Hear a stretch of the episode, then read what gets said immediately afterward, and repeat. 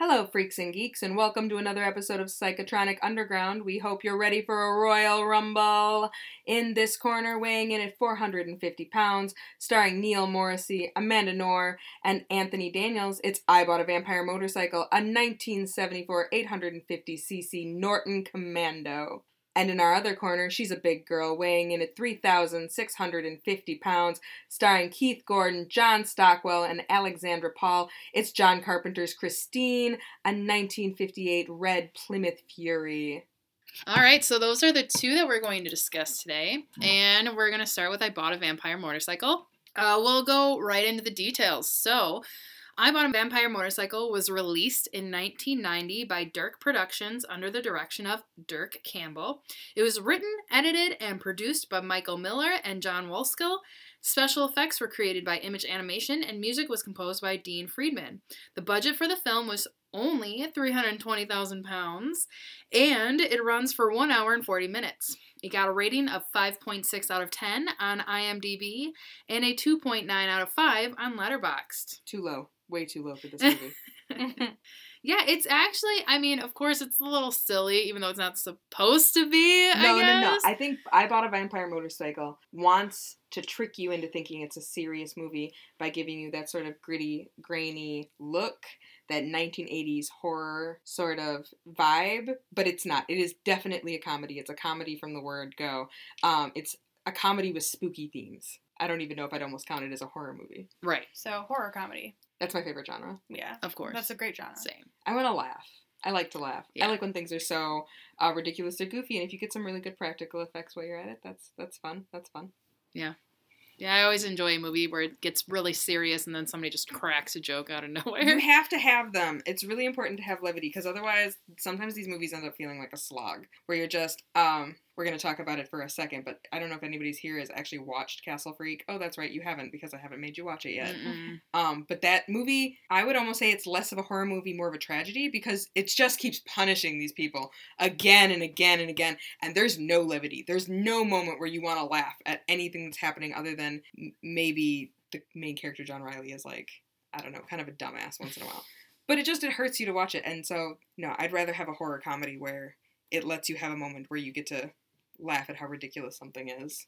Please, like it's a vampire motorcycle. It's definitely Yeah. supposed to be a joke. Yeah. yes. Um, it's a beautiful bike, though. It is. It's very, very nice. Um, like you said earlier, um, a Norton Commando, 850cc, gorgeous. I mean, obviously, it was big enough to carry two people on it. Um, It's a cruiser. I like cruisers. Yeah. um, versus sports bikes yes. because I'm basic. okay, They fit so people, le- what? and they fit little people better. I am very little people. Um, going chronologically through the movie, we'll begin discussing the opening scene, I guess you could say. So, in that opening scene, we see that there's this group that turns out to be kind of a biker gang, as you will. I'm using air quotes. And they're trying to do some sort of what appears to be a satanic ritual. Um, or I I, don't know decide what if you it would was call supposed to be it. Satanism or if it was I don't to be think- voodoo. Like the guy's got Right. a chicken, and he's very I obviously. know.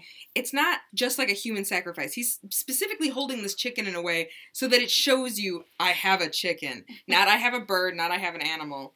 Um, so I couldn't tell if it was supposed to be voodoo. Um, they're like Hollywood's idea of voodoo, which is always a terrible representation. They mention Ahriman, which I think is a Zoroastrian, uh, like Deity. well, he's like the the ultimate evil. Oh, so I think how that works is there's one side that's omnipotent, all good, and the other side that's all evil. hmm Um, and Ahriman is the name for that evil. Yeah. But it's also like uh, demonology, that Catholic demo- demonology. They have a deity named Ahriman, and I think they just steal those from you know those small tribal cultures that they trod underfoot. Ah, we're not going to get into that. Uh-huh. Um, I did I did find this funny because biker paganism is something that like as a heathen I deal with a lot. hmm Like Odin is the new favorite for like a lot of biker groups. Suddenly it's all hmm horns of Odin and so so as I was watching that scene I was like, "Oh, I know these guys. I've hung out with these guys. They're not my favorite people, but sure, okay." In, instead of Ahriman, so satanic panic 1990s yeah. uh, kind of stuff. Instead of Ahriman, now you have Odin. and Yeah. we don't sacrifice chickens. yeah. Well, But almost yeah. seems satirical at this point. More the more you talk about it. It seems that way sometimes. It does. But yeah, and all of a sudden the Hell's Angels show up to like kill these people. Yeah. So yeah, uh, like it's like a rival. Here's the thing too that I wanted to like talk about is that when at least under my impression, when the only one you only hear one of the guys talk in the first gang that you see, swear it's an American accent. It seems pretty American because when I start watching it, I'm like, oh, blah, blah, blah. And then the next group comes in to ambush them. And, they're they all have British accents. And then you're like, oh, yeah, it's a British film. So I think. I did forget that it was a British film. Yes. Right up until right up until you hear them Start start, talking. and you're like, what? Oh, oh. So it's kind Americans of like. always think it's all about us, though. Yes. yes. Yeah. It's like, oh, white people, America. We're terrible. Yes. Okay, so yes, they get ambushed by this like rival gang and like ambush like they start killing them off. Not just like, oh, I'm gonna like jump you. No, like, hey, I've got a crossbow. Why is that the weapon? Don't fucking know. don't understand.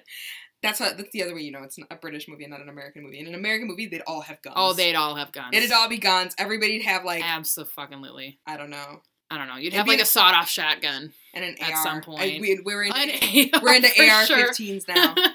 That's our An AK, you know, whatever. An 11 in no, because only communists have AK-47. Oh my um, but yeah, no. So it's a it's pretty it's a pretty quick down and dirty right off the bat movie. You get to see the motorcycle right away. Yep. Um, so that's they're doing this ritual and And as they're succeeds. being yes, as they're being ambushed, they like I think they kill off that leader who's doing the ritual r- right away, and then they're starting to kill everybody else off and whatever. And then all of a sudden, you you know, of course, you see as like the audience that this great special effects of a demon sprouts from the flames and get inserts itself into the leader.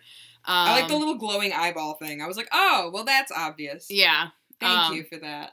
I know, and it's funny because it's like glowing eyeball, but he hasn't opened his eyes yet. Anyways, so it's still glowing. Um, no offense, but yeah. So then he he wakes up and he tries to seek revenge right away, right? Because now they're they've gone. Everybody's dead theoretically. Right. He's come back to life with this demonic possession with Arum. What was his name? Aruman. Araman. Aruman. Um, Saruman. Whatever. Right. Uh, and uh, so he comes back to life. He wants to seek, or he's gonna seek revenge right away. Um, and so he tries to get on it- dude's bike, and the bike got shot. yeah, now it with the cro- with the arrow, the crossbow was so great that it penetrated that metal fucking petrol tank. Yeah. and emptied it out. So then when he tries to go, he's like, "Oh, I can't go." So then his thought is, or this demon's thought is, "I'm gonna fill it out. No gas, fill it with blood. Same thing, right?" Right. So then he slits his own throat, lets it fill up the tank. And like de- demonic transference has Yeah. transferred his soul from the body to the motorcycle, Motorcycle.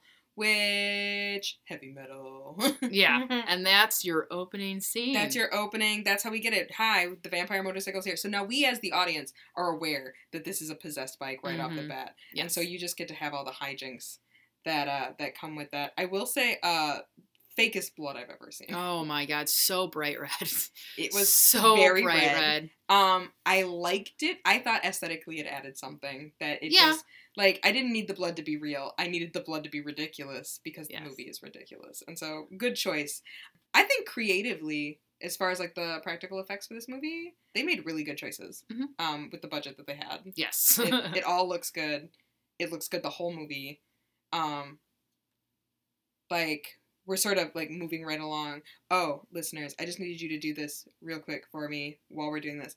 Um, at the end, we're gonna ask you which one you think wins In a Royal in a, Rumble. In a Royal Rumble, I want I want you guys to text us later and tell you whether you think it's the Vampire Motorcycle or Christine, the Plymouth Fury. I'm gonna need everybody to think about that while listening to us this episode. this episode. Yeah, keep that in mind because we're gonna ask you, and then we're gonna expect you to send us. yes, on Instagram. Yeah, DM us on Instagram or Email us. comment on a photo I'm going to take right now. Lisa's like, no. All right, you guys are just going to get a photo of the recording on my computer. Um, Beautiful. I love that. Thank you. Because I was like, uh, I'm not dressed for this. As I'm in like my fucking joggers and no makeup, it's fine. Right? I would have Uh, worn a I would have worn a reanimator shirt. No, we are discussing. I Um, bought a vampire motorcycle. It's fine. It's And fine. Christine, no reanimator today. Anyway, we're gonna get we're gonna get back to uh, I bought a vampire motorcycle. The next scene just comes along and it, it introduces us to all of our great uh, main characters. You meet Noddy, Noddy. or uh, he's Nick Nick Oddie, Nick Oddie, also Or known as Noddy. and he had he's He's a little got bit of a dick. he is a dick. oh yeah, he's a fucking dick. and that's Like he's not that big of a dick, but he's like No, he is that still big. a Not dick. nice to his girlfriend. No. right. He's definitely. I can't decide if the movie wants you to like root for Noddy I know. or if it sort of wants you to root for the motorcycle because he's kind of a dick. And so if he got eight, you wouldn't feel bad. Right. Like You know? he's he's not as well and comparing to the other gang, Oh yeah. he's not much of a dick Oh yeah, true. as they Okay. are. Right. But yeah, as a not out- boyfriend, he's not great. No, he's not great. He's not. No, he definitely lies to the girlfriend Oh my god, lies about about the cost of the motorcycle because he buys the Yeah. motorcycle right away. Yeah, um, and he gets it for you know more money than he should spend, Yeah, but a reasonable amount. And he thinks he's gonna fix it up, and Yeah. it's gonna be excellent. He's a little annoyed about the hole in the petrol tank, but it runs, so who cares? right. Um, the girlfriend's annoyed by that. Kim, Kim. uh, yeah. she's wonderful. hmm Uh, she's a real trooper throughout the entire thing. oh yeah. and you meet Buzzer, his friend. Yes. Who Um, helps? they're couriers. Something- dispatchers? Dispatchers. I don't. I don't understand Britishisms enough to know what their actual job was, and if I'd have looked it up and they explained it to me, I don't even know then if I'd have had a good idea. I of it. know. It's, It's, just like a very different. Yeah. They wear jumpsuits almost like they're mechanics. Well, he's the only one wearing the jumpsuit, but everybody's got this um, Orangey vest. orange vest yeah. on, and they keep running out, and that seems to be part of the. Like, why does everybody have a motorcycle? Why are they part of a motorcycle group? One, they Yeah. love motorcycles. Two, it's part of their job. Yeah. Um, and she's kind of a biker babe with her leather jacket. She's Mhm. like the receptionist. Yeah, she's the receptionist at their job. I don't know. I like Kim. She's uh, Kim's badass. yeah. I really, I'm glad she got through the end of it. Is she our final girl? yeah. Yeah. She's she's well, Yep. she's the only girl, She's the only girl. It's She's kind the of- final only girl. which is I sort mean- of a. Do we want to gender the motorcycle? It's definitely a uh, a heterosexual man. In that movie. right. it has that whole scene in the where after he brings Oh, it home. that's right. Where, like, it He's goes like out of the staring. way to stare at Kim's ass Yeah. and her Oh, like yeah. tight skirt, and it makes all the little Yeah, like rumbly whoa, motorcycle noises while it's okay. looking at her. And for a second, you think maybe it's thinking of eating her, but Right. of course, it wants. It's a vampire, and the vampire always want to suck the blood of the beautiful women. Hot chicks. It's Dracula in inside a Harley. Yeah. oh, Actually, a Norton Commando. Oh, good lord. Anyways. So yeah, so Noddy brings it back. He gets the help from his buddy and coworker Buzzer, who steals the cap to the gas tank. Which is dumb. Why? Right. I'm like, it doesn't I make understand. sense. I understand that it's there to like.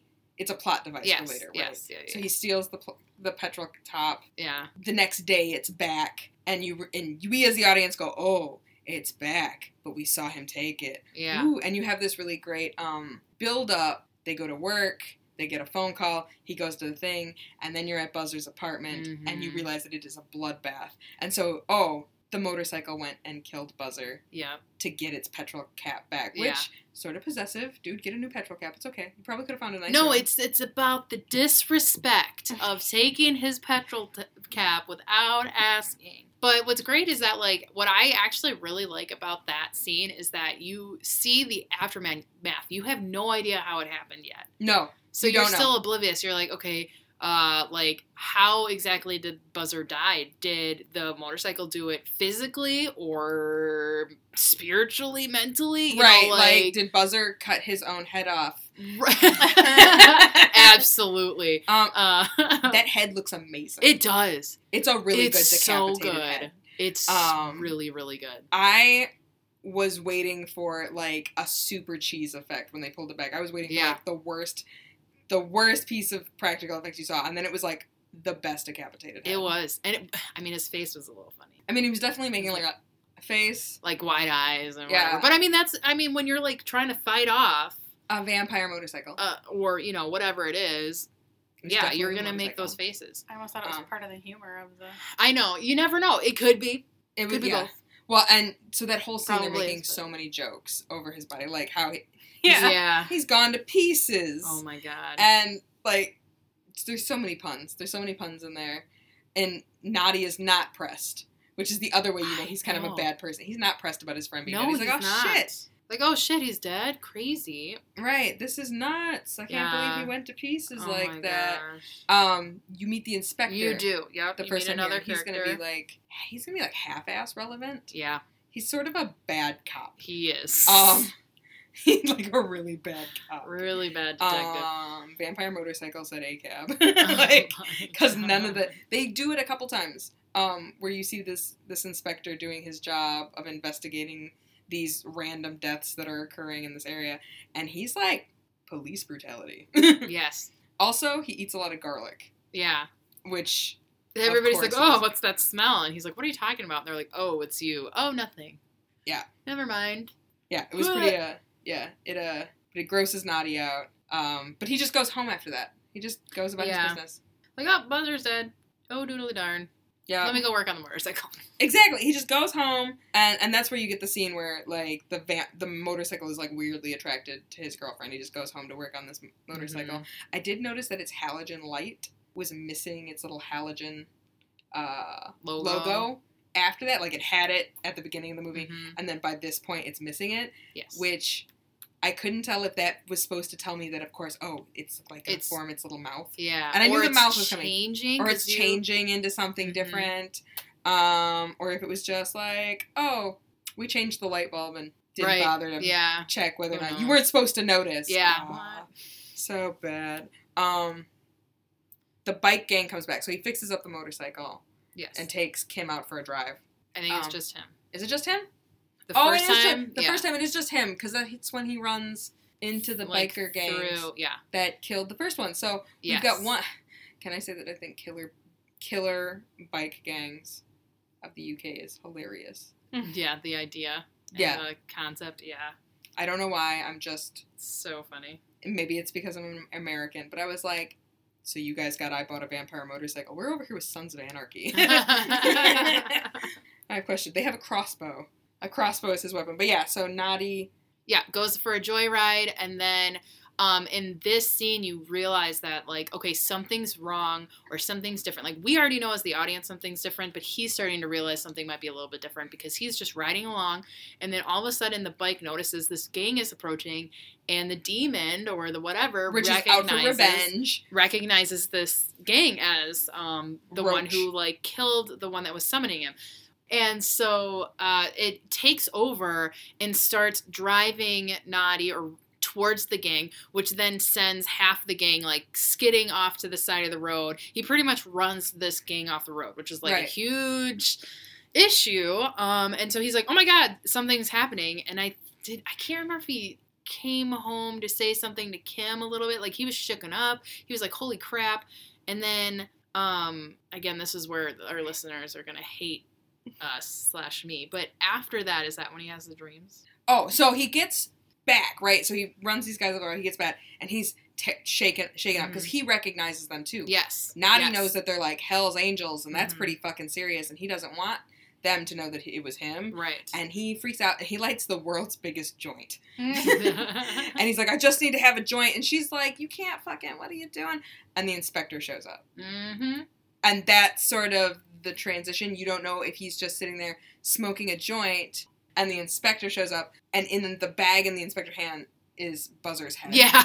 And so that's like the first dream. Now, that could have been the entire thing. mm-hmm. That dream made sense. Mm-hmm. You know? It was a really great segue from what you thought was reality into him actually sleeping. I thought it was seamless. And then he goes back to bed, Mm-hmm. and we have another dream. Where he's awake the next morning, quote unquote. Awake the next morning, taking a shit, Oh, Mm-hmm. I can't. and then the shit starts talking to him. and I feel like this is the kind of scene you put in this movie because you know people are going to talk about it. True. Like, they're going to go to this movie, they're going to go back and tell their friends, no, you don't understand. I watched a movie about a vampire motorcycle, and it had a talking shit. And that talking shit jumped out of the toilet and jumped in this guy's mouth. Trigger warnings Trigger Yes. warnings. Yeah. for how, and I forgot about that scene. Yes. I completely forgot about it until it was happening. And again, you just feel victimized by Yes, it all. you do. Because it comes out of left field. Because Yes. the movie's been sort of a little bit funny, but it has not been No.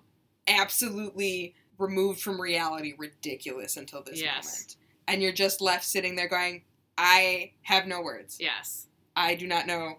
I I can't believe I forgot about the talking shit. I can't believe that somebody with as small of a budget as this movie has uh, spent money Created. on a talking, talking shit, shit. gag, oh my and it goes on for like minutes. Yes, It's it's, the long- longest scene in the entire And movie like, because you don't want to watch it, but you can't look away. and you have to get through it to, because you have to make a podcast. Yeah, that's the. I was like looking. I was like, I'm going to vomit, but I kept watching it because I was like, I need to know what happens. and it doesn't. Nothing happens. Nothing he wakes, happens. He wakes up and he's like sucking his blanket. Yeah. about Yeah. it, and that's it's the most it's the most unnecessary. Scene ever. Yeah, agreed. It's so it doesn't have any other. I mean, obviously, like the only thing that I can connect it to is that if he actually did smoke before I went to bed, maybe had like a fucking crazy ass dream through that. But like, and it's supposed to be Buzzer, right? Like Buzzer is the shit. Oh, is that I think so because I- like didn't stare at it long enough to deign whether or not they had made like the actor who played Buzzer oh yes because here's the into thing a talking Yes. shit. So like you have like the little it's like almost this little thing, they make a little face out of it and it's like in the toilet and you see it like a real size where it's like the size of a shit that's like you know whatever like half a hot dog. And then all of a sudden you have a scene where Buzzer is in fucking prosthetics in this nasty toilet water. Right, he's, like talking in his head. Oh my god! And you're like, because you see all the shine from. Ugh. It reminds me of like Society and Oh, From yeah. Beyond. It like it has that, like that the slime effect. like the oh my gosh, just that the the kind of prosthetic where you wouldn't want to touch it. because yes, done exactly. Such a good job. It's it so so gross. It's so good and so gross.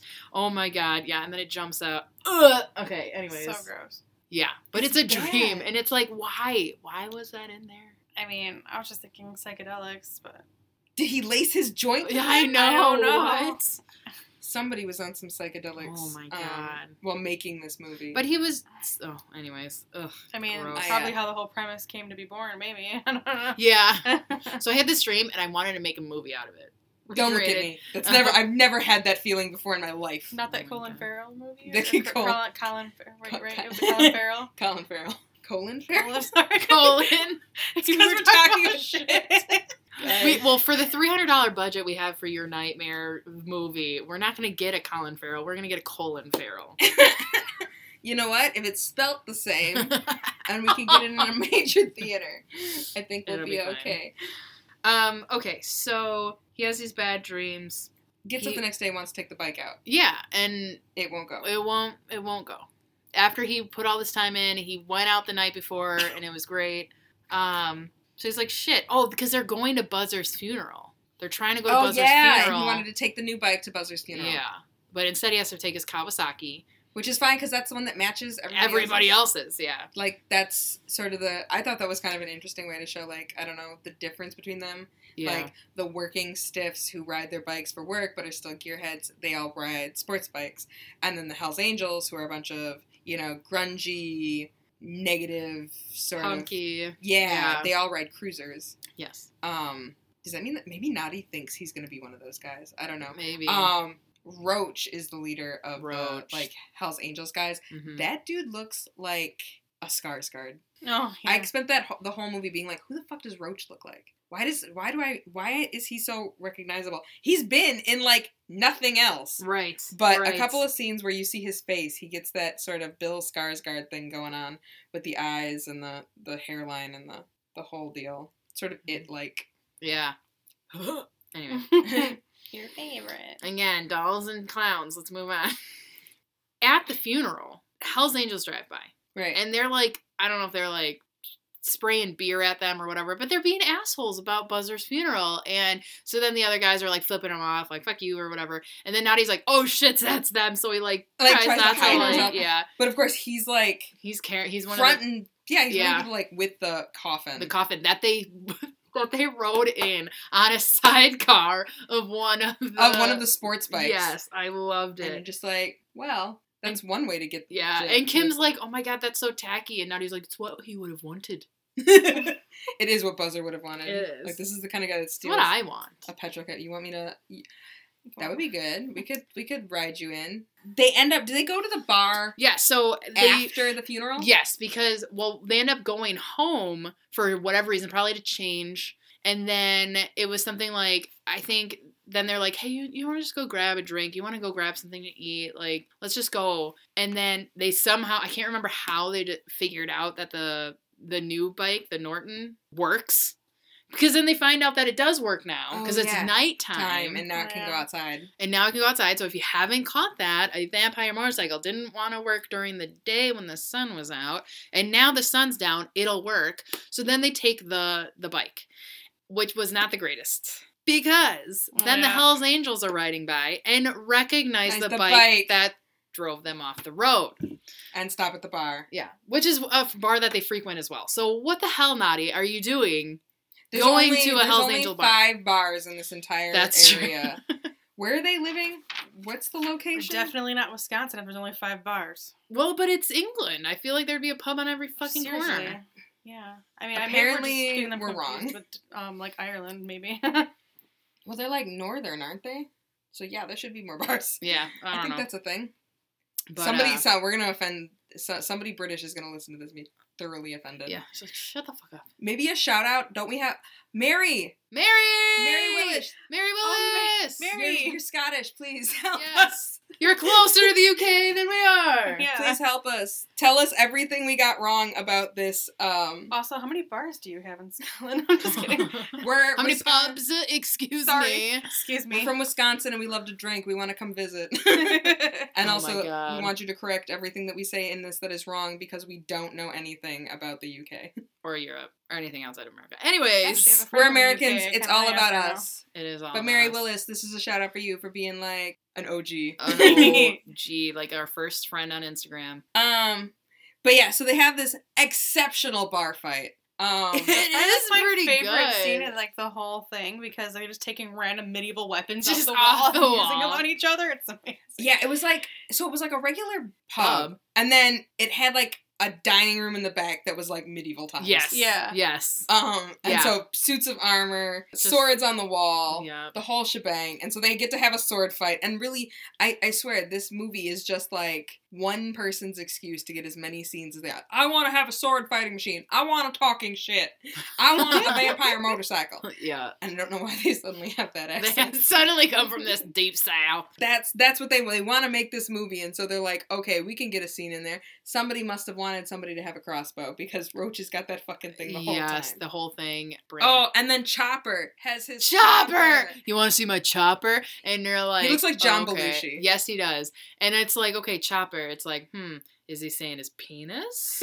and then you're like, and then I, my next thought was like motorcycle because you got choppers, and then he just holds, Holds up, up an a axe. whole ass ass. and like put buries it in a pool table. Yeah, just like poof, out of nowhere. Great fight scene that kind of like starts out up there, and then they run. Well, it's got like a little that. like there's like music playing the whole time while they're running through the thing. So Yeah. it's got it's got a good vibe. They're definitely out to kill Noddy Yeah, Mhm. And Like, it's so funny in public where In everybody can see them. public and they kind of like kim's just like oh yeah i mean she's there let's kill her too. But like she's like giving it to him like there she's not scared. She jumps on dude's back right away. Did somebody's trying to peel her up. She yeah it's her little like back like it's not even like a back it's just like that cool little like Yeah. yeah it's, it's she's kind of a badass she's like hitting them and like doing all this stuff like literally they have weapons and they She's have She's a ride or die. Noddy, she deserves better than she you treat her. fucking does like, hey you want some tea yeah okay go make it what yeah, bitch screw you, Noddy. Oh She's too good for you. Kim is too good for you. He's a dick. That's why the vampire motorcycle wants her.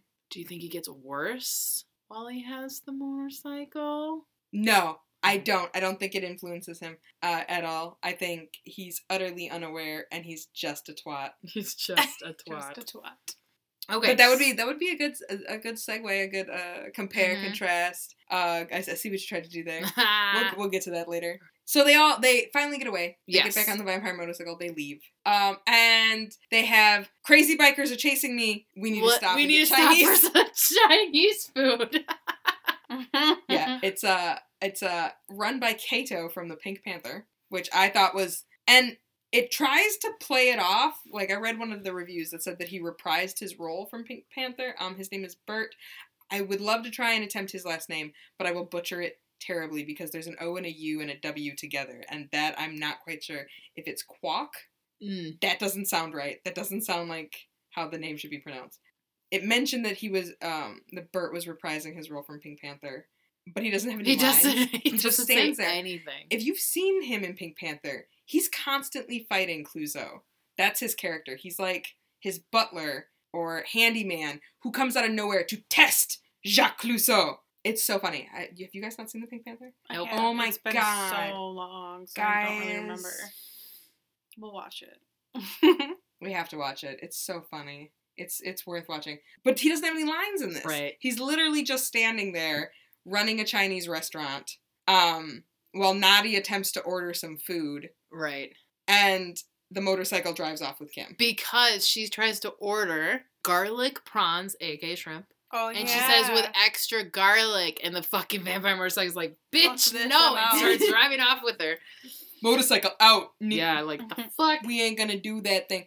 And it does. And it drives off without her. And then it tries to like eat her. And it starts up on its like I kept I wanted to say hind legs. Yeah. On its back tire, on its back wheel. And He's into wicked wheelies. Yup, and then he's about to like kill Kim, but then you see that she's wearing a cross. And not just a cross, she's wearing a crucifix. Crucifix. A little tiny silver crucifix. I like Mhm. which vampire tropes they chose to go with for this. Yeah, Um, so like the crucifix, the can't go out in the sunlight, garlic. um, the garlic thing. I think they chose the most hilarious, hokey Mhm. sort of vampire tropes to add to this motorcycle, Mhm. and they're great. They just yes. They make it so funny. Um, so Kim's gonna end up in the hospital, and later they're gonna decorate the entire fucking place in like the biggest wreaths of garlic Of garlic. Yeah. They're so funny. But yeah, I uh, I loved that. I I love the the tropes that they chose to go with because it definitely drives home that it's a motorcycle and not just a demon. or it's a of motorcycle. It definitely drives home that it's a vampire and not just a demon. That's okay. I said like what? You got somebody's name wrong. In the Yeah, last Frank one. Dubois or something. It was Yeah. Frank Brunner and Kit Dubois, but it's Frank Dubois. That's right. That was the last episode. It's fine. We're not professionals. Maybe we will be someday. No, uh, my hair's too green to be a professional. no, it's no. I still don't know if we want to, if we know what we want to be when we grow up. I don't. no job. right here. Don't know what the fuck I want to do. Um, Oh yeah. So so sh- the bike rides off with Kim, right. and she's attacked, but she gets kind of fucked up. And Noddy leaves the restaurant and is like, "Where the fuck did she go? What the fuck?" Right. He just goes home. And just goes home. Yeah, he's a bad Like boyfriend. she's. He's probably like that bitch stole my goddamn bike. What the fuck? And then like goes home. And after he, here's the thing. It's so funny because it's like the next scene after like Kim's attacked and whatever, and he realizes she's not there, is that he gets home. Okay, he just ordered a bunch of Chinese food. He gets home and then he makes a sandwich. the fuck? He ate that Chinese on the walk home. I guess. Probably. So the bike runs off. oh, and it encounters Roach and the gang again. Like it goes back for them That's right, by itself. by itself. It like knocks their shit over. Um, right. Okay. yeah. Chopper comes out to get and gets on the motorcycle Like, just oh, to get hell like yeah. Skewered, and that's where you start to see the real transformation. For the, the first time it grows some spikes. Yep. It changes its stuff. Its little headlight turns into a little sharp mouth, hmm and it kills Roach. Uh, not Roach, Mhm. Chopper. It kills Chopper, and it kills him by taking him on a wild ride and then like unseating him into some homeless Oh, people yeah. with the world's most ridiculous mullets. I just feel like we're gonna see a lot of ridiculous mullets, and I'm gonna we're gonna have to at the end of the season rate Rate I was has gonna say the best rape mullet. mullets, Yeah. Yeah. Cause like They're all are zeros. And in in my book. celebration of that, we should all get Philip's mullet, was bad, Oh. but this guy doing the, The spray graffiti? paint graffiti is so much worse. That's a Joe Dart mullet. The- And it's long, and they're like, it needs more red. Yeah, and then all of a sudden, Splat. splash. There goes Chopper. Perfection. Oh my god. I love a, a, a physical pun or something. Is it a pun? I don't know. It was hilarious. Right. I don't care Mhm. if it's a pun. And then it goes back, uh, and it just sort of single handedly starts it gets rid of the whole gang. Yeah, it, and it's funny because it's like all you see is that like it's pretty much chasing Roach, but like everybody starts falling behind, and then the next thing you know, like these cops are coming up on this like scene, and all of the other bikers are there, and they just don't have their heads, right. just out of nowhere, and you're like, what? They're all buzzers. Yep, it just takes the whole thing. It's sort of a cannibal vampire motorcycle because it just keeps sort of biting everybody's limbs off and Yeah. stuff like that. Um, Roach tries to shoot it, and it shoots it right in the headlight, and it responds and shoots him right. in the ass. Shoots. shoots one of these spikes right into his ass, just thump, Yep. which sends Roach to the same hospital the inspector is at because he's Mhm. still investigating stuff. Um, I this was like my one continuity thing. I don't understand why the inspector was there. Was he there to talk to um Kim? I don't. Is he the only No. inspector in town? Because he knows Roach, Right. and And he's, he's not like, "Oh, surprised by him at all. Yeah. You know, I don't, know, if he was there because maybe is that where they were. This is the one area where the continuity doesn't make sense. Yeah, I know. Talking shit I can deal with, but this this one thing I just can't. Yeah. I don't know if it was. I can't remember. I feel like they might have mentioned something, but oh, the only thing I can think of is that oh, maybe the bodies were being transferred there to like that their morgue. But like Oh. literally, it just happened, and Roach just got there. And this guy has already identified that these are definitely Roach's crimes. Yeah, like He's like, yeah, I see your whole gang got its ass kicked, Yeah, man, like and I see you got a thing in your ass. yeah, Uh, why don't you come downtown and talk to us, eh? And that's where you start to get your like police brutality thing because they just brutalize Roach. Oh By the time they're done with him, you feel bad for Roach. You do. and you're like, I get that he murdered a bunch of people Yeah, at the beginning of the movie, but can you guys stop hitting him? Yeah, I felt bad. And then like laughing about it. There's even a scene where like another cop pulls this guy out and they have the conversation about how they're kicking the shit out of him in there. And you're just like, yeah, we get it. Cops suck. yeah. Good job. Good job, guys. Um, the next sort of thing you sort of get after that, you notice that it runs out of gas. I don't. That's the other thing I don't understand. How does it run out of gas? Because After it it just, just, killed. ate everybody. Yeah, Like I don't know if it just wanted them to munch a meter maid. Like they just were like, yeah, definitely, we want to see somebody giving it a ticket, and then they eat it. Either way, there's so much. There's enough carnage in here yeah. that it's excellent. But this is the meter maid is what gives it away to Noddy later, because it goes home after that. That's right. In the hand, like is her like hand or her foot or whatever Yeah, is stuck in its little headlight mouth. Oh yeah, Yeah. I remember. Yeah. Um, again, a pretty good press, uh not prosthetic, uh Special effect. special effect yeah. to have that thing in there. And then he realized, I think, doesn't he open the tank for whatever reason? Then he's like, oh my god, it's full of blood. Right. There's a scene earlier where he's like, "Oh, that must be mud," and you're like, "Shut the fuck up, Yeah, Maddie. It's blood. yeah. You're fucking stupid." yeah. And this time he's like, "Oh my god, it's blood! Holy shit! Okay." And he notices that there's like a mouth in it, and it's big serious. Kim's going crazy about the stuff. Yeah. and uh, telling him all these wild stories about the bike. Yeah. And so he goes, okay, it's obviously like Something's vampire. Mm-hmm. he, he jumps straight to it's a vampire. Oh, it doesn't yeah. go through like it's a demon, it's possessed, Right. it's evil. No, it's a vampire. Obviously, it will go out during the day. Um, And it- it's full of blood. and Done. it's full of blood. Done. That it's a so he goes to find a priest. Now I can't tell if his lack of understanding about a Catholic priest is supposed to be a commentary on something. Because I feel like I didn't grow up Catholic. Mm, neither did I I didn't, but I knew that like I knew what a priest was. So I just don't know if it's and he's looking for a vicar. Is what Yeah. he said. He's looking for a vicar, but he's gone to the Catholics, and so I don't know if he just doesn't understand religion. He doesn't understand, uh, or he he was raised a different religion, Yeah. but now he's chosen to go to a Catholic. Like, is that the thing? You have to have a Catholic to defeat a vampire. It's got to Right. be Catholic. If you get anything other than a Catholic, you're just you know you're just selling yourself short. It's not going to work out. Um, so he goes to find a priest, and he snaps out on this guy that tries to be like, "No, come back at nine o'clock. No, I need to see a priest now." Yep. Uh, okay. And so they get him in to see probably one of the things that sort of sold me on watching the movie, other than the concept of a vampire motorcycle, which is Anthony Daniels, C3PO, as a priest. Mm-hmm. And it's excellent. He's a really good priest. Noddy goes into the confessional to tell him about all the things. And this guy is just like, get the fuck out. Yeah. Get out, you dork. Right. Um, but then Noddy starts going on about like, no, I just need you to come look at it, and he's like, fine. right. And he gets out, and, then he's, like, "Come on, hop on my motorcycle." And he's like, "No, I wouldn't be caught dead on that thing." And then walks away. And then he's like, "Okay, I'll wait for him to come around in his car or something." Nope.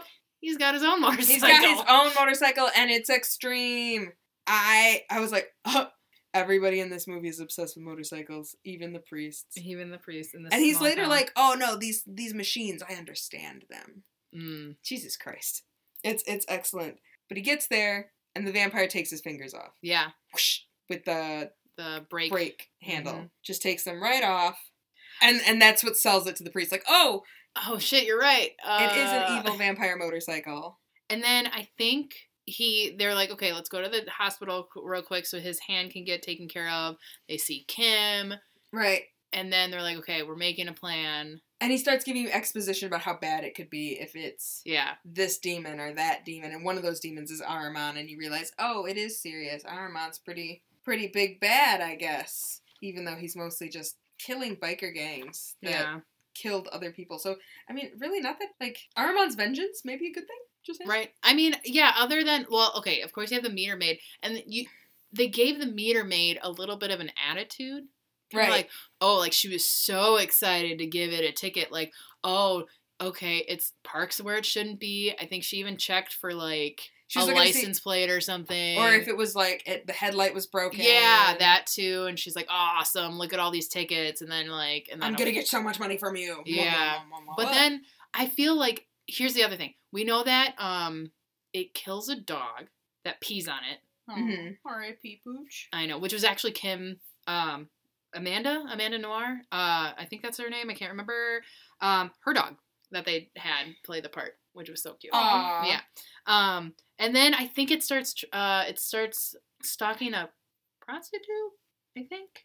So it, it's weird. It's like at one point it's just like trying to get random people because it needs the blood. right, it's but just I a hungry feel animal. it's still kind of selective. Like, oh, I'm gonna eat you because you tried to give me a ticket. I'm gonna eat you because you peed on me. And then there might have been that I don't know. She was just like a random chick that was it was following down a Did you alley. eat her? Yeah. Oh, okay, I missed that part. Yeah, but I don't remember how like what she was supposed to be, if anything, and if she did anything in the bike. But yeah, it was always it was always related to She was a beautiful woman. That's all it yeah, has to take. It's that's a vampire. true. That's true. Like, is she a beautiful woman? Yes, vampires want to eat her. Eat. Nom nom nom nom nom. They taste delicious. I this is just a side note about the priest and the vampire motorcycle. I want a spin-off of Anthony Daniels touring the country to destroy various different vampire modes of transportation. this week it's a motorcycle, next week it's uh, a boat. A boat. Uh, dressed as C3PO, dressed as a priest. I'm just Yes. I feel like we had to sit through a shit scene in this movie. I deserve a sequel with I deserve it. So we're, we're coming up on the we're coming up on the climax of the movie, right? Mhm. Because we now we we've hey we've met our characters, we've seen the problem, we've escalated it. We're now Mhm. coming to how do you solve the problem?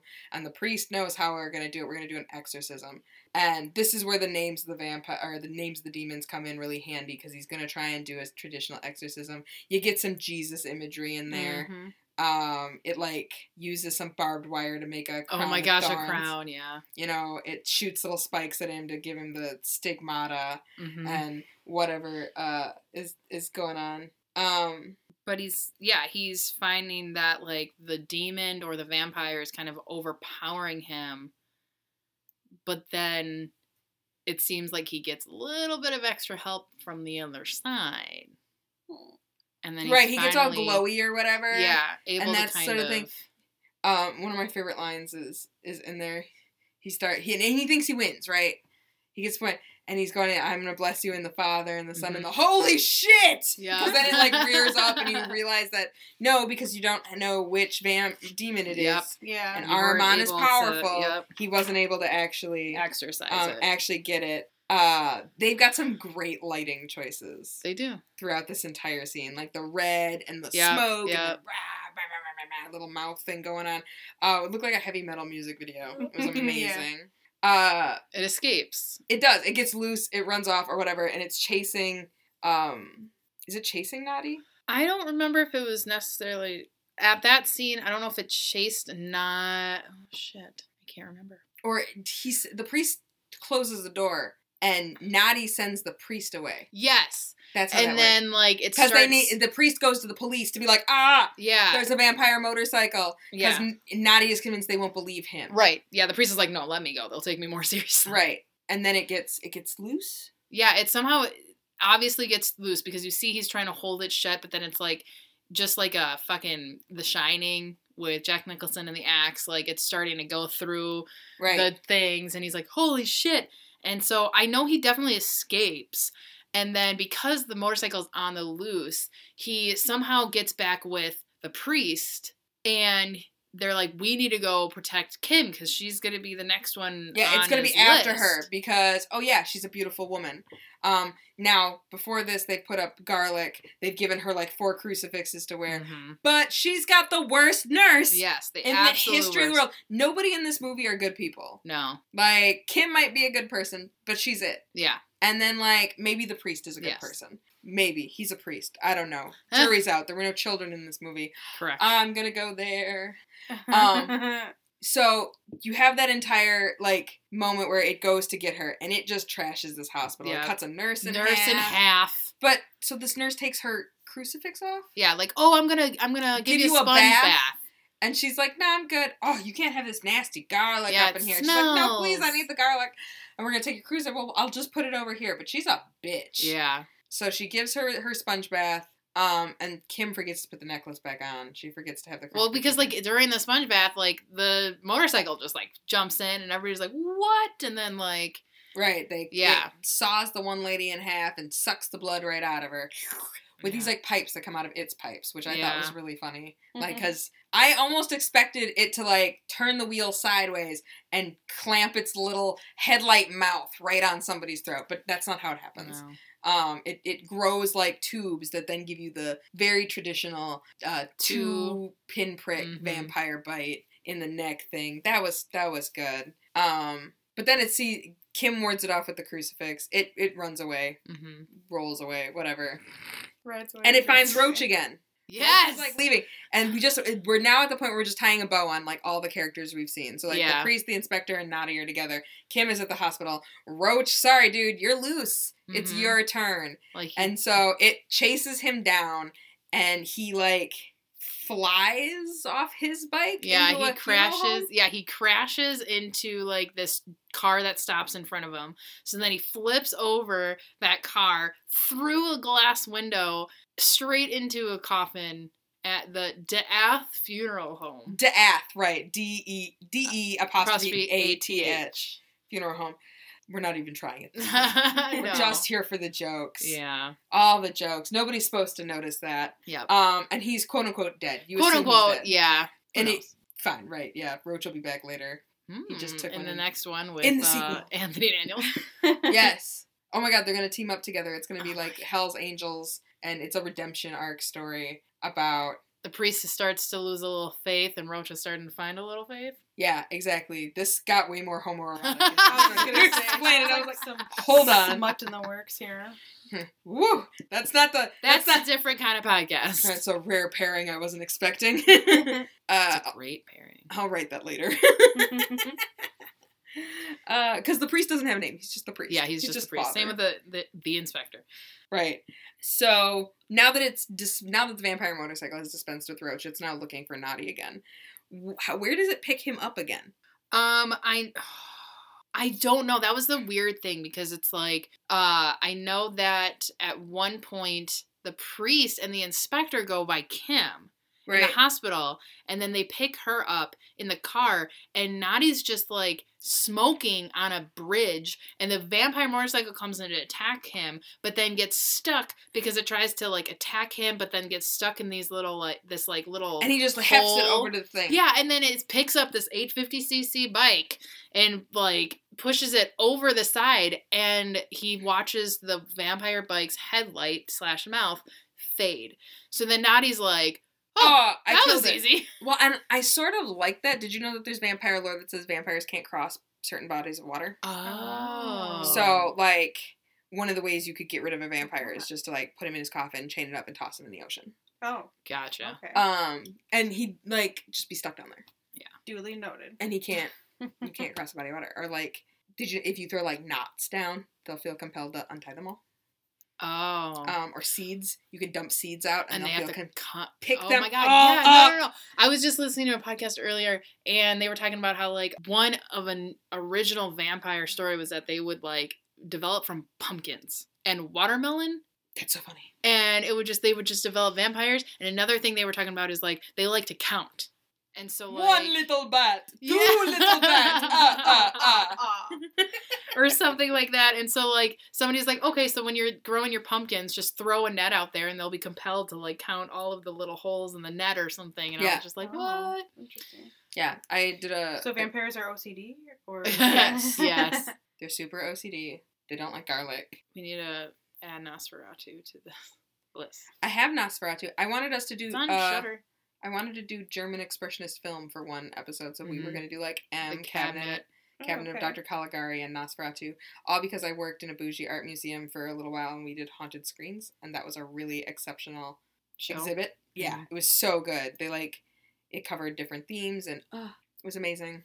It was beautiful. It showed you all the original artwork and the production stills and plans for how they were going to lay out the stuff. It was so cool. I I love that kind of stuff, which is probably why I'm doing a podcast like this. Isn't Yeah. that where we went silent at clubbing? hmm Yeah. Yes, Yes.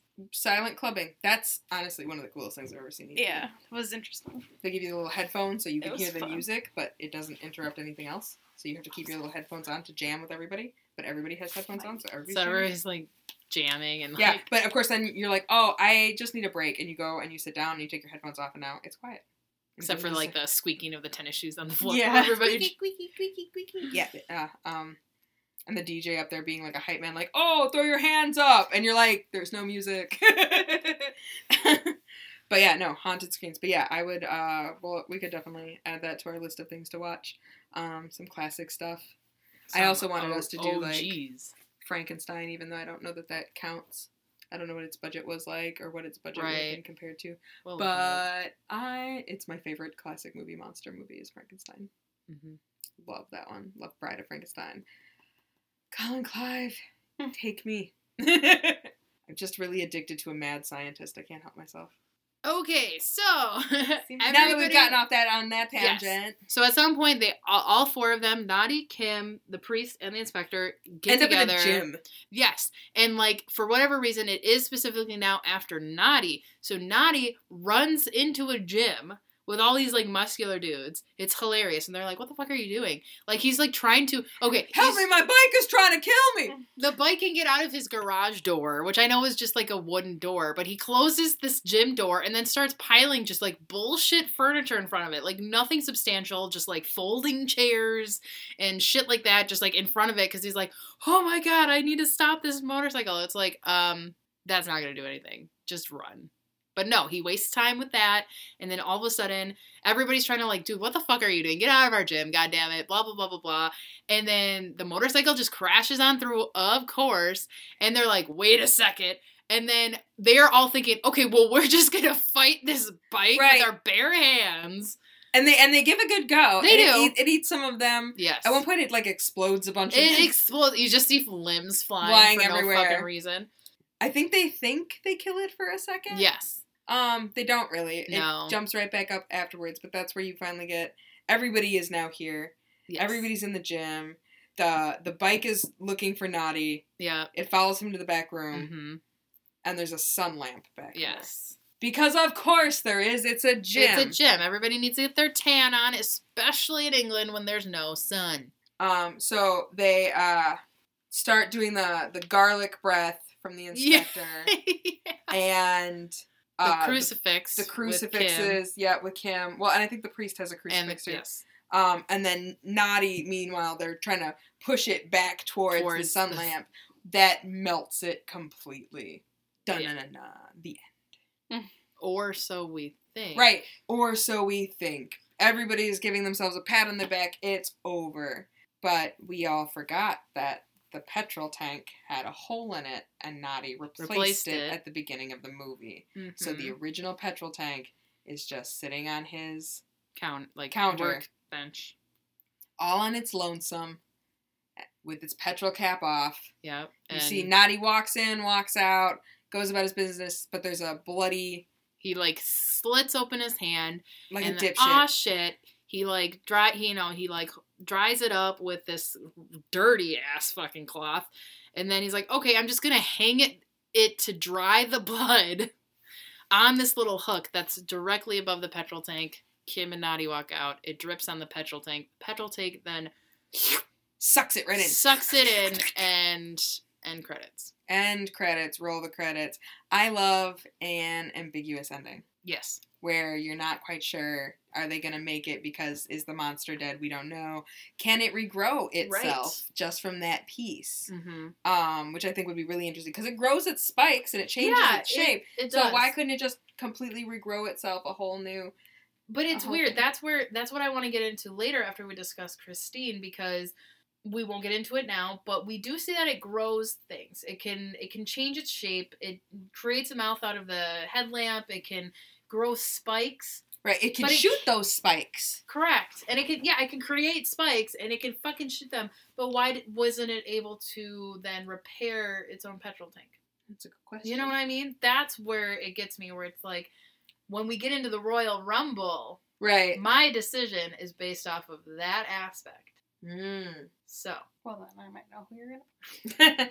well, way to make it obvious. okay. That's all right. That's all. But that's the uh that's the uh that's the end. I uh I I do have one like little note cuz so it's kind of like where are they now kind of thing. Neil Morrissey uh didn't actually stay in acting as far as I know. Mm. Um but now he owns a, a chain of pubs in Staffordshire. Field trip. So I think we should yes. Oh my god. we should crawl. visit. We should visit him and leave a my other ride is a vampire motorcycle. Sticker Uh, in magnet. Oh Yeah, we should just visit his pubs and drop off some of the thing. Um, I keep saying that we're gonna have an Etsy, and we are gonna have an Etsy eventually. Yeah. Uh, where you could buy uh, my other ride is a vampire motorcycle um, sticker or sticker magnet. or car magnet. Definitely a car magnet. I'm going to get two of them. I'm going to put one in my car and I'm going to put one on my fridge. Yeah, cause uh, I think I I think I nailed it, guys. I hope you I hope you feel that way when you finally Yeah. get to see the So design. Maybe we'll post the design soon. Yeah, so if you haven't listened to our first episode, definitely go back and check it out. But if you've missed it, um, Lise is an artist and um, they have designed a couple stickers, several stickers. Um, definitely some stickers from movies that we haven't discussed yet, because again, this is episode two and we've discussed two so far, and we're going to discuss a third one. But um, they they're developing and creating stickers, so they're going to go online and Merch. merch. We're we're kind of doing our own merch thing. We don't really we're not doing a company through a company necessarily. Um, all the designs are by Lise right now, and we're creating stickers and magnets right now. Maybe in the future we'll do something small like enamel pins or Maybe something I should like open that. a coffee. Buttons. You guys could buy me a coffee. Isn't that something artists do now-? They just have like a little thing like, yeah, give me a coffee. It's a thing. in exchange for a sticker. What are we talking about? Uh, that's just how they support their artists. Support your artists. Oh, buy us coffee. Yeah, buy us Oh, coffee. gotcha, gotcha, gotcha. Um, Yes. This was another weird thing I had. Roach's gang has a name. It's called the Road Toads. Oh And I- oh, God. my god. I So what is literally his am gonna- nickname Roach? Then I kind of want to know. Like, is it because he's a stoner? Like, what? oh, Is he a cockroach? I think he's Or- just a cockroach. Like, cockroach. he's Yeah, a cockroach. he's just Is that like? I don't know. bitty or Can't hear itty it. Does that does that slang term beady-eyed. roach carry across the pond? I wonder. Yeah, I don't know. Like, is that a term that they use over there for the ends of their joints? Well, the they little stubs call of their joints. they term term a lot of their cigarettes and stuff FAG. Yeah. So I like that you spelt it. I'm not saying that word. That's okay. That's okay. I understand. Yeah, we don't need to get canceled on our second episode. oh my god. I but I think I should do a road toads, like so, like Oh a little like a fat toad in a motorcycle helmet with like a joint hanging out of his mouth. Yes. the road toad, road amazing. toads underneath it. You know, that'd be fun. But yeah, but that's uh That's I bought a man. that's I bought a vampire motorcycle. It's uh it's funny. It's actually funny. Yes. It's not boring. Um, even though it does take it's a quick little movie too. Um, it's broken up pretty much into you know half hour three half hour segments hmm is how you could really watch this movie. There's your introduction to your people. The middle is the you know we're finding out about the problem and escalating the problem, and then the last half hour is we're solving the problem. And it's almost to the minute broken down in half hour segments that way. So by the time you've reached your 90 minute mark, the movie's over Mhm. and you've had a good time. I I but yeah, Everybody should see I Bought a Vampire Motorcycle. It's worth watching. It is. Shit. It's funny. Um, where can they find that? Do we remember? I Uh, don't. no, I don't remember. I own all of these. Is it No. Tubi? I feel like everything's on Tubi. Hold on. Ay, Um, ay, Yeah, I ay. was gonna check. So, I Bought a Vampire Motorcycle is Free on Kanopy, and I believe you can rent it on Amazon. From what this, the interwebs are telling me. Yeah, I, I I'm looking on my Roku, and the only place I can find it is Kanopy. I don't even know what Kanopy is, but there you Oh. go, Kanopy. Give us some money. We're repping you right here for I Bought a Vampire Motorcycle. Yep, and that's K A N O P Y. uh, I Um, would say check your local Fye because I bet you you could find one. probably in that like five dollar bin. Um, before we move into our next our next segment of this wonderful lengthy podcast, do we want to talk about some real life killer vehicles? Yeah. Um. So do we want to do chronology? Yes. Okay. So um. So the first one that um that I want to talk about that we want to talk about is Little Bastard, which was James Dean's car. He raced it and died in it. So if y'all don't know who James Dean is, go look him up. He was a very popular, like Johnny Depp of his time, the pretty boy actor. Wasn't he like troubled? Pro- Probably. I mean, I guess nobody drinks that much and races cars is untroubled. yeah. So um, he was very popular, very pretty boy, and his car that he raced was the Little Bastard, and he ended up dying in it in a car crash. Um, and because, of course, he was popular and his car was popular, um, of course, people wanted his car. So after, you know, of course, everything was, um, I can't think of the word I want. Doesn't matter. Okay, so um, so after he died, and then of course people want it. yeah. I'm like, oh, he's dead. He doesn't need it anymore. I want it now. Um, other people were starting to die um, that were driving it and transporting it. So it was considered cursed. So that's kind of one of the quote unquote real life possessed motor vehicles. So the one that I found was supposedly um, the one that the movie Christine that we're gonna talk about next is inspired by. The movie or the book? Because the book came first. Um, well, it doesn't Chicken or the egg, Cooper? It doesn't specify. Probably the book because the book was first. So then, then, and sorry. So Did yeah, it inspire Stephen King or did it inspire John Carpenter? Who knows? It, I guess it I'm doesn't not sure. Yeah, I'd have to actually. There's a connection Yeah. somehow. Yes. Anyways, inspired Christine. So the story goes that there was a 1964 Dodge 330 limited edition. It's called the Golden Eagle. It has um, been dubbed the most evil car in America. Apparently, it's responsible for at least 14 deaths over several decades. So originally, it was used as a police car in Old Orchard Beach, Maine. Three of the officers who drove the vehicle all ended up killing their families in a murder suicide. Eventually, it was sold to the Allen family. No murdering happened, um, when they owned it. However, several people who vandalized the vehicle in the 80s and 90s met tragic fates. One was struck by lightning, another was decapitated by an 18 wheeler, and two kids were hit by other cars, died after being flung onto the Golden Eagle. 2008, one kid simply touched the car and he later went home to murder his whole family and burn his house to the ground. Wendy Allen, who was nicknamed the Eel Cat and the Sea Witch of Old Orchard Beach, interesting, I just want to pause right there. What the fuck is the eel cat? I don't I know, don't know. and the Sea Witch, like what the f- We'll see which. yeah, I makes guess I could almost say, but like, what the fuck is an eel cat? Yeah, I'm looking not up. sure. Um, she became the Golden Eagle's longtime owner, and she continued to drive it despite its history. And given Wendy's ominous nickname, members of a local church group believed that she somehow cursed the car, so they stole it, chopped it up, and distributed each piece to various junkyards. Since the Golden Eagle had been in her family for years, she tracked down um, Wendy tracked down some of the pieces and had the car remade. Other than doors inexplicably flying off on the highway, she claims that nothing spooky has been attributed to the rebuilt Golden Eagle. So, so that's the story of another evil car in real life. Awesome. All right, so Christine was based off of the Golden Eagle. So now let's talk about Christine. What a segue! Right into right into Christine. There is a psychotronic review for I Bought a Vampire Motorcycle in the Psychotronic Video Guide by Michael J. Weldon. However, it was really short and sort of pointless, so I'm not going to use it. We are going to use Christine's though. So, Christine, directed by John Carpenter. Keith Gordon plays Arnie, a misfit student in a small California town whose possessed 1958 red Plymouth Fury, named Christine, plays only old school rock hits. The car somehow makes him cool, kills his enemies, and can reassemble itself. It was one of three movies based on Stephen King books that were released in 1983 with John Stockwell, Alexandra Paul, Harry Dean Stanton, Roberts Blossom, Robert Prosky, and Kelly Preston.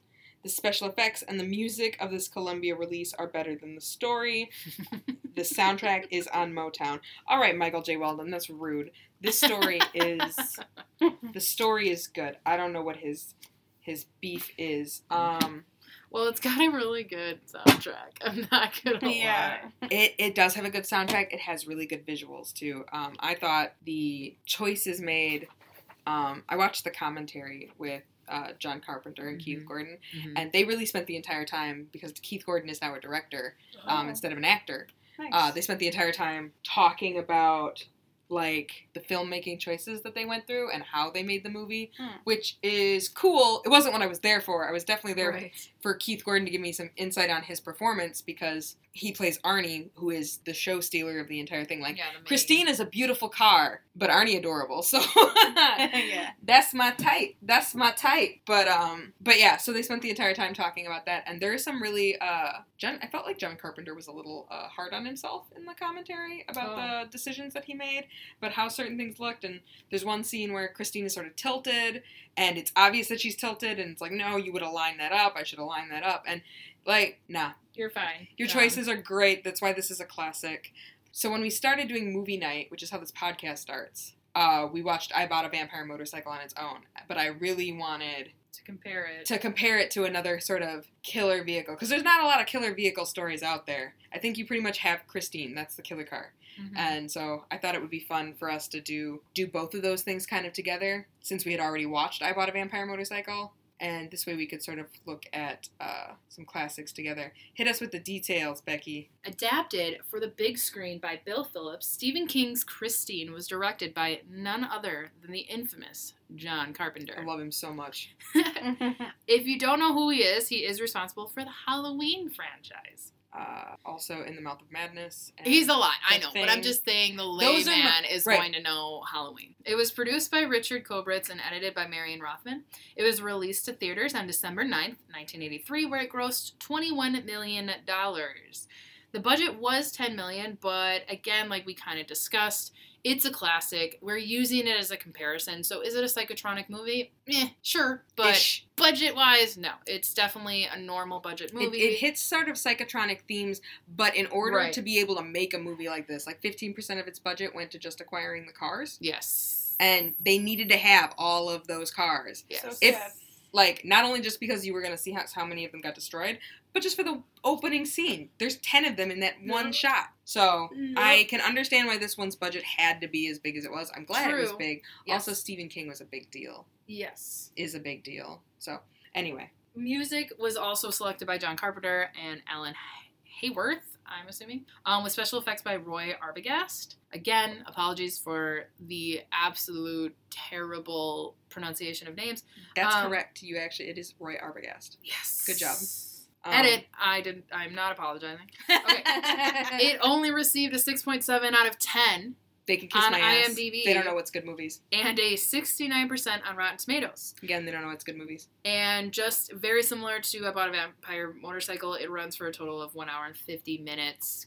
It's this is another one where I tried to sort of see comparatively to like where how how does it structure the movie? How long Mhm. do we spend in tr- learning our characters? How long do we spend figuring out that the problem is serious? And how long does it take to solve the problem? This one takes a little bit less time to solve the problem Correct. than it does to escalate the problem, but Yes. it does almost again line up pretty perfectly with that 30 minute, 30 minute, 45 minute. Yeah. Whatever it is. But Yes. still, it's another one where you're never quite bored because it keeps moving along. Yes. Does a good Yeah. job of that. Is it watchable? It's Yes. definitely It's watchable. definitely watchable. I didn't really know what to expect when we started looking at this one. Mhm. Um, I know my grandmother used to be really into Stephen King when she was younger, Mhm. um, but she had never read Christine, Mm-mm. and I felt like if she had read it and or seen the movie, she would have had something to say about. Oh, you're watching Christine, and she was just like, eh. She didn't really have anything to say, but it's such a classic. And I told You my coworker we were going to be doing Christine. And he goes, did, did you read the book? And I said, no. He's- "You I read the book." Wikipedia about the book, yeah. Spark Notes The version. Spark Notes, yeah. Yep. So we can get right into it. Um, like you had mentioned in the beginning scene, so we'll start there. The opening scene is when we see, you know, in Detroit. Detroit.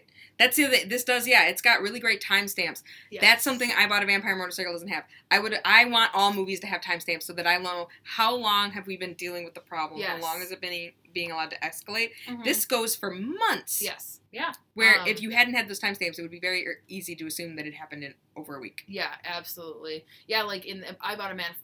I bought a vampire motorcycle. Say that ten times fast. Jesus Christ! No, thank you. Yeah, I have no idea. It, almost seems like it's day after day after day, Mm-hmm.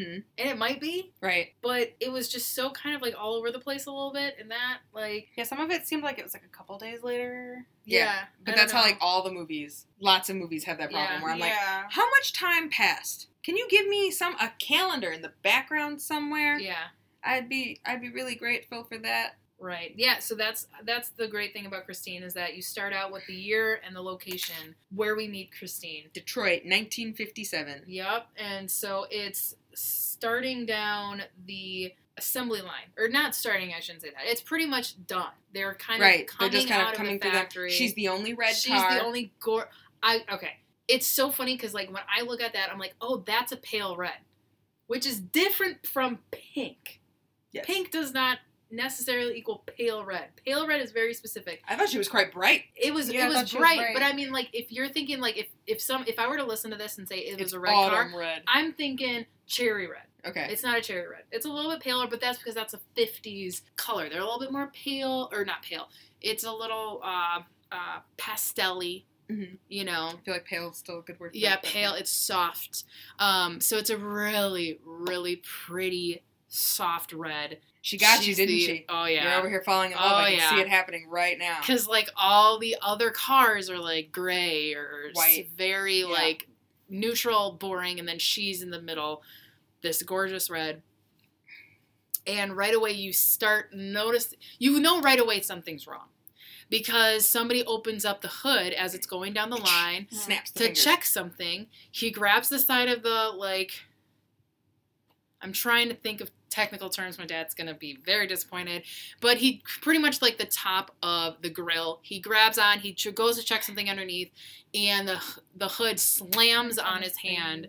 And I can't remember if it, they were implying that it cut his fingers off or if it just broke his hand. That's Right. kind of what I got out of it. That Right. it like took his fingers off. Yeah. But I don't. I don't know. She ate the fingers. She oh ate my the- god.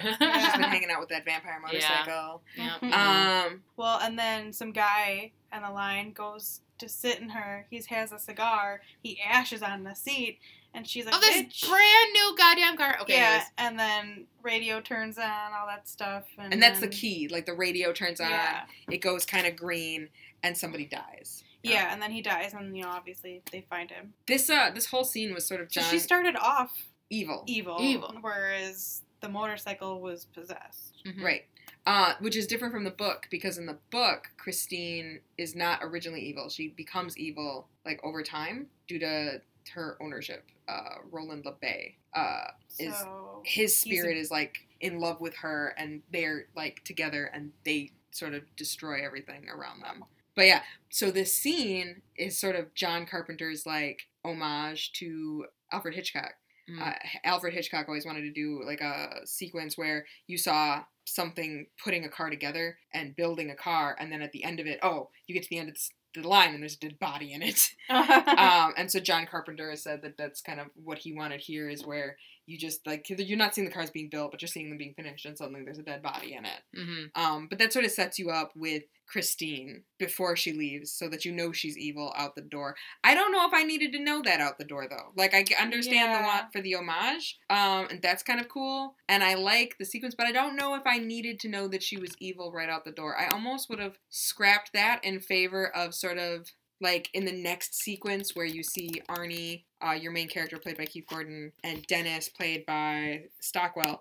I almost would have liked to have a couple more scenes in which you see Arnie sort of slowly falling in love with Christine. Mhm. That would have Yeah. I because in the opening sequence, so they go to school. Dennis picks Arnie up. They Mhm. go they get bullied. Well, Arnie gets bullied because he's an obvious nerd, hmm um, and precious and des- deserving of love and support. And they introduce Lee, who's the new student, Mm-hmm. whatever.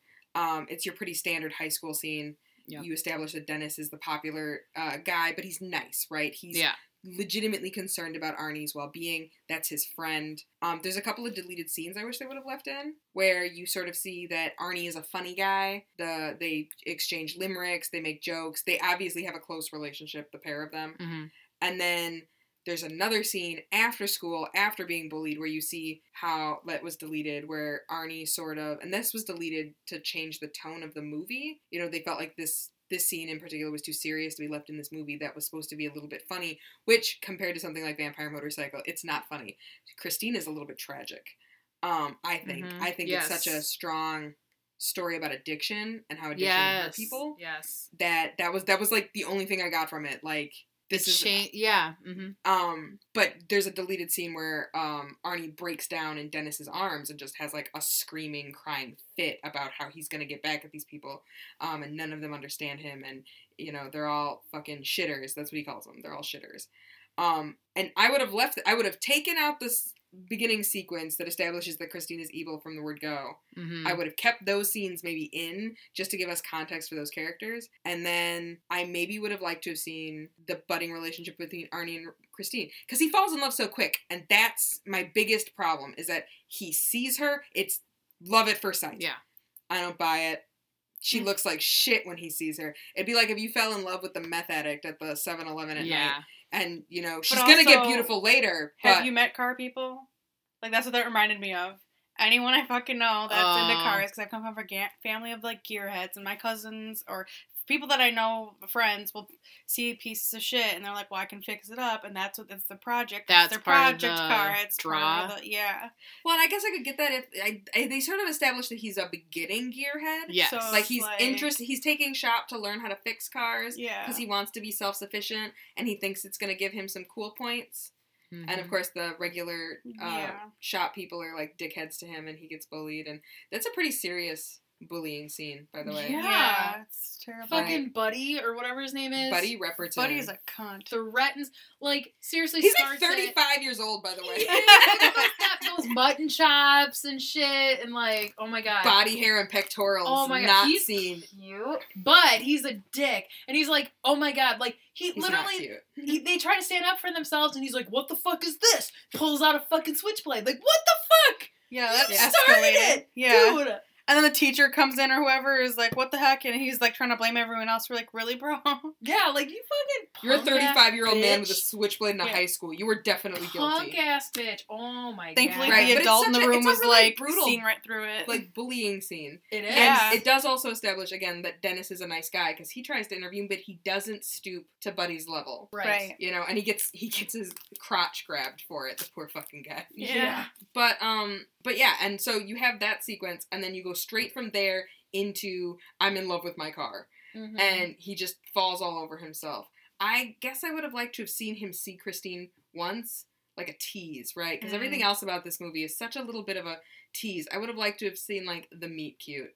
I would have loved to have seen like, oh, there she is. yeah. Okay, I can't look at her though. I'll just go to school and be about my business. And the next day, you know, the next time you see they drive by and you see her again and you sort of see him see her. And like give me a love story that I can believe in, goddammit. I understand that this movie hates its female leads, but like give her give me the love story she deserves. She's too good a car for this. And then but instead what you get is so quick and he's just in it. There's a Yeah. lot of pretty. and he cars the like drops too. the money right then and there. Throws and the money he drives it home, and his parents wig out, and he's like, "Okay, I'll bring it to this random garage." Like, Yeah. like it's definitely like such a spur of the moment. And they wouldn't let him park his car there. Which okay, so this is where um it gets a little not weird, but I'm curious as to how they decided to do that. Like you said, you would much prefer a believable love story, but I'm also viewing it from a different perspective of one thing that we didn't mention yet is how we're introduced to Arnie in the beginning is he's you know he's just uh not displayed. He's portrayed as this huge geek. Like his parents walk all over him he Yeah. can't even take out the trash without it splitting and getting everywhere he Mhm. can't walk out down his driveway without hitting the one puddle that's there and soaking his shoes like he's a huge geek huge nerd like he's a loser. He's the love of my life, and I don't understand what was wrong with the. A- I don't. I don't understand that like anti nerd culture because I'm. I was never popular ever, Mhm. but it never bothered me that I wasn't popular Right, because you know what I know about popular people? They're fucking boring. When I transferred in high school, nobody knew me. So for five minutes, I was on the cross country team, and I got to hang out with popular people. And they were fucking boring. I've never been so goddamn grateful that they found out I was a freak and that's the thing. I it, it wasn't that I was unpopular because I had glasses or I was. I mean, part of it was I was queer, and that's fine. But no, dudes, I drew pictures of vampires and werewolves and body parts, and and it took all of the people in high school about five minutes to discover that I was probably best avoided. So I've never understood why people like Arnie just get billed as like pathetic. I don't think Right. he's pathetic. I think he's adorable, and I think he just needs somebody. He needs a Dennis, which he has. yes. Yep. And Dennis likes him. Yeah. I had a Twyla. She was the popular kid that was cool with me. Shout outs to Twyla. The only reason I knew some of the other ones is because of grade school. Grew up going to the parochial school, and then you ended up going to private school with me. But I didn't know you before then because you didn't go to private school I did then. not go to private school. I But went to public all school. the private schools are small, so everyone kind of knows each other. right. I only went to private school because my mom was convinced that I would get shivved with by a knife at the public school if I was allowed to go. Didn't have a choice. I, I begged to go to public school. Well, it's weird too because like I went more like a charter school, so it's like open to the public. It doesn't cost tuition. Um, But you do have to get accepted. But you do have to get accepted. That was the type of school it was. We had a completely different dynamic. We didn't have the popularity, but I get where you're coming from. Like I was definitely like we had outcasts, but it was almost like outcasts were cool because that was the kind of school you went to. Like you went to a school where everybody was a fucking nerd because they had to get Catholic school. yeah. Like we had some that were I, I want to say like true believers in Christ, you know, so they Mhm. tried to live it. And so they tried to be nice. It wasn't unpopular because I had glasses or I was yes, those were contributing factors, but I was a creep. And those people can't really look past that aspect of you. They're like, "Yeah, we're all down to that's a pentagram on your t-shirt." Never mind. We're going to walk over here. And so even though they don't like actively spit on you, they sort of just like exclude you from all things fun. And I wasn't baptized. Why? And they're like, uh, why are you here? yeah. Don't look at me. My parents made me go here. Uh, looking back on it, I think I probably would have enjoyed going to the Lutheran school more, other than you and me wouldn't have met, and I wouldn't have met my husband. Oh, yeah. Um, which is kind of a weird thing to think about. Like, probably a good thing I went there. Yeah, he's worth it. but uh, but yeah, we've gotten way off track. Now we're reminiscing about high school. Um, Is this reminiscing or? I think this is. I think this is. I mean, I guess it's relevant uh to this. I just, I just really don't understand the '80s obsession with this sort of nerd, unpopular nerd, pathetic nerd stereotype in which, And I feel like it's popular now. right, nerds are cool now. I think it's because I don't know why we weren't just always popular. That's my problem. Why? Why? our generation. What was wrong with a nerd wanting to like work on his car? Why is that?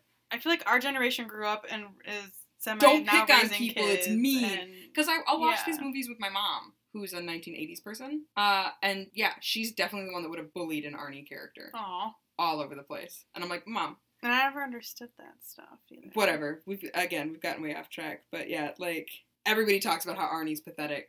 This was all just a roundabout way for me to be like, no, I'm Team Arnie. Whoosh, wave a flag. I hope him and Dennis ride off into the sunset together in Christine. That's the ending I wanted. What I will say about Arnie's introduction of being, you know, pathetic or cute and adorable, whatever, he's definitely starts out at one side of the spectrum. Right. And ends And up we at- see throughout the rest of the movie his character it makes development. Me so sad. Yeah. because you see him and he's such a soft, sort of sad guy, and you just want him to have a good time and have a cool car and grow into being a cool character, and he turns into such a fucking dick. Anyway, So his parents aren't happy he has the car. He has to take the car to the shop. Yep, the garage. yep. So he takes the, the car to the That- garage. The owner lets him use, you know, random parts and pieces to fix up. right. Um. for working for him a little bit. Yeah. well, and it start. It doesn't start out that way. He uh, Darnell starts out, and it's you know he's like he's waiting for Arnie to be a fuck up. To be an asshole and yeah. take advantage. And so you start to see as he works on Christine and Christine gets better, that attitude sort of changes. Darnell Yeah. offers him a job, offers him a chance to sort of work off the parts that he's using. And what we and what isn't expressed, and this is again, Christine has some really great deleted scenes. So if you got have a DVD or you can find it, watch the deleted scenes because I just think there's so much more to the story that's fleshed out there. There's a deleted scene where Arnie has um so his glasses get broken in the fight scene at the school, but the next time you really see him, he's not wearing his glasses.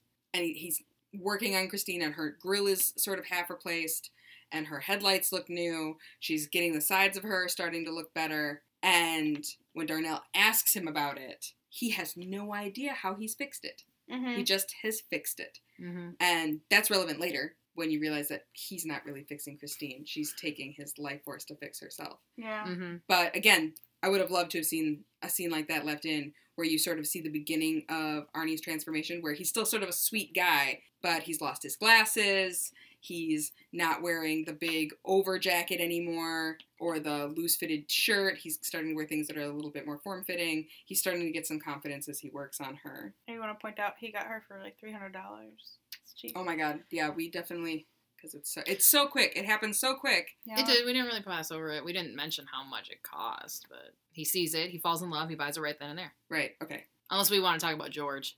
LeBay. Yeah.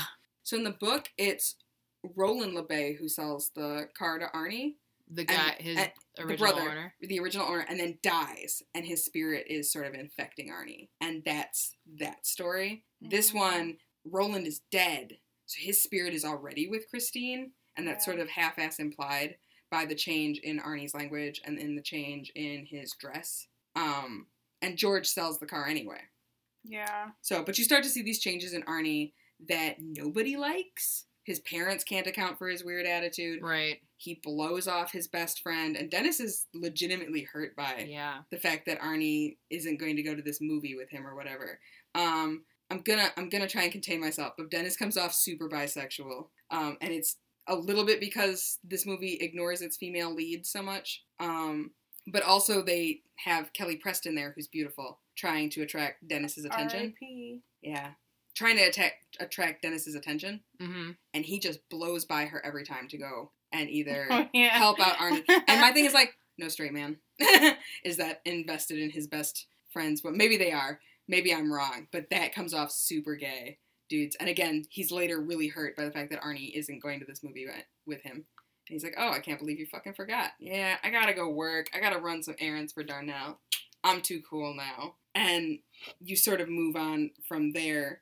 So, I mean, I know you're thinking about your what to talk about next, but the one thing that I just want to mention that you know, like you how do I say this? Um I don't like the idea of assuming there's some underlying homosexuality between or whatever between Dennis and Arnie is only because I'm afraid if somebody were to if we start pointing out all these different things that straight men are going to think if they are nice and have close guy friends that they're automatically gay and so they're going to put some sort of like you know what I mean? They're going to be like, "Oh, I can't be nice to my guy friends. Oh, I can't have a close guy friend. Oh, I can't cuz automatically somebody's going to think I'm gay."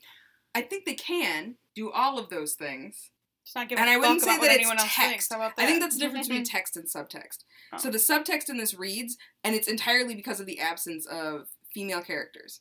And because they cut so much of the thing out. When you see Dennis on screen with Kelly, he's uninterested. She's gorgeous and he's uninterested. Yeah, when but maybe him, she's just not his type. when you see him in screen with Lee, his attraction to her is so superficial because they haven't given them any screen time to build anything.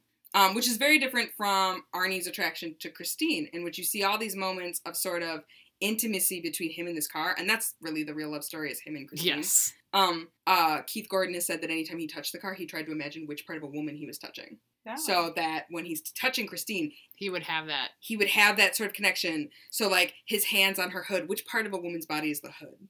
You know, which part? Shut up, guys. um, but uh, so it's sort of those moments they give um Keith Gordon, they give Arnie's character those moments to build that connection with the car, so Mhm. it feels very real. Yeah. Um, and then they make other choices with Dennis's character, in which you see him go to ask out Lee, but it's grudgingly. He doesn't really decide to go and do that first, and then she rejects him, and he's like, "Oh, uh, okay." He's not brokenhearted about this girl he was interest interested in. I'm gonna put that in quotes because it's mostly his guys being like, "Yo, You should go do it. You should ask her out, right?" And again, the one person he's number one concerned about is like Arnie the whole time. Mm-hmm. They're supposed Dennis and uh, Lee ostensibly end up together by the end of the movie. They're a couple, Mm-hmm. and they have zero chemistry.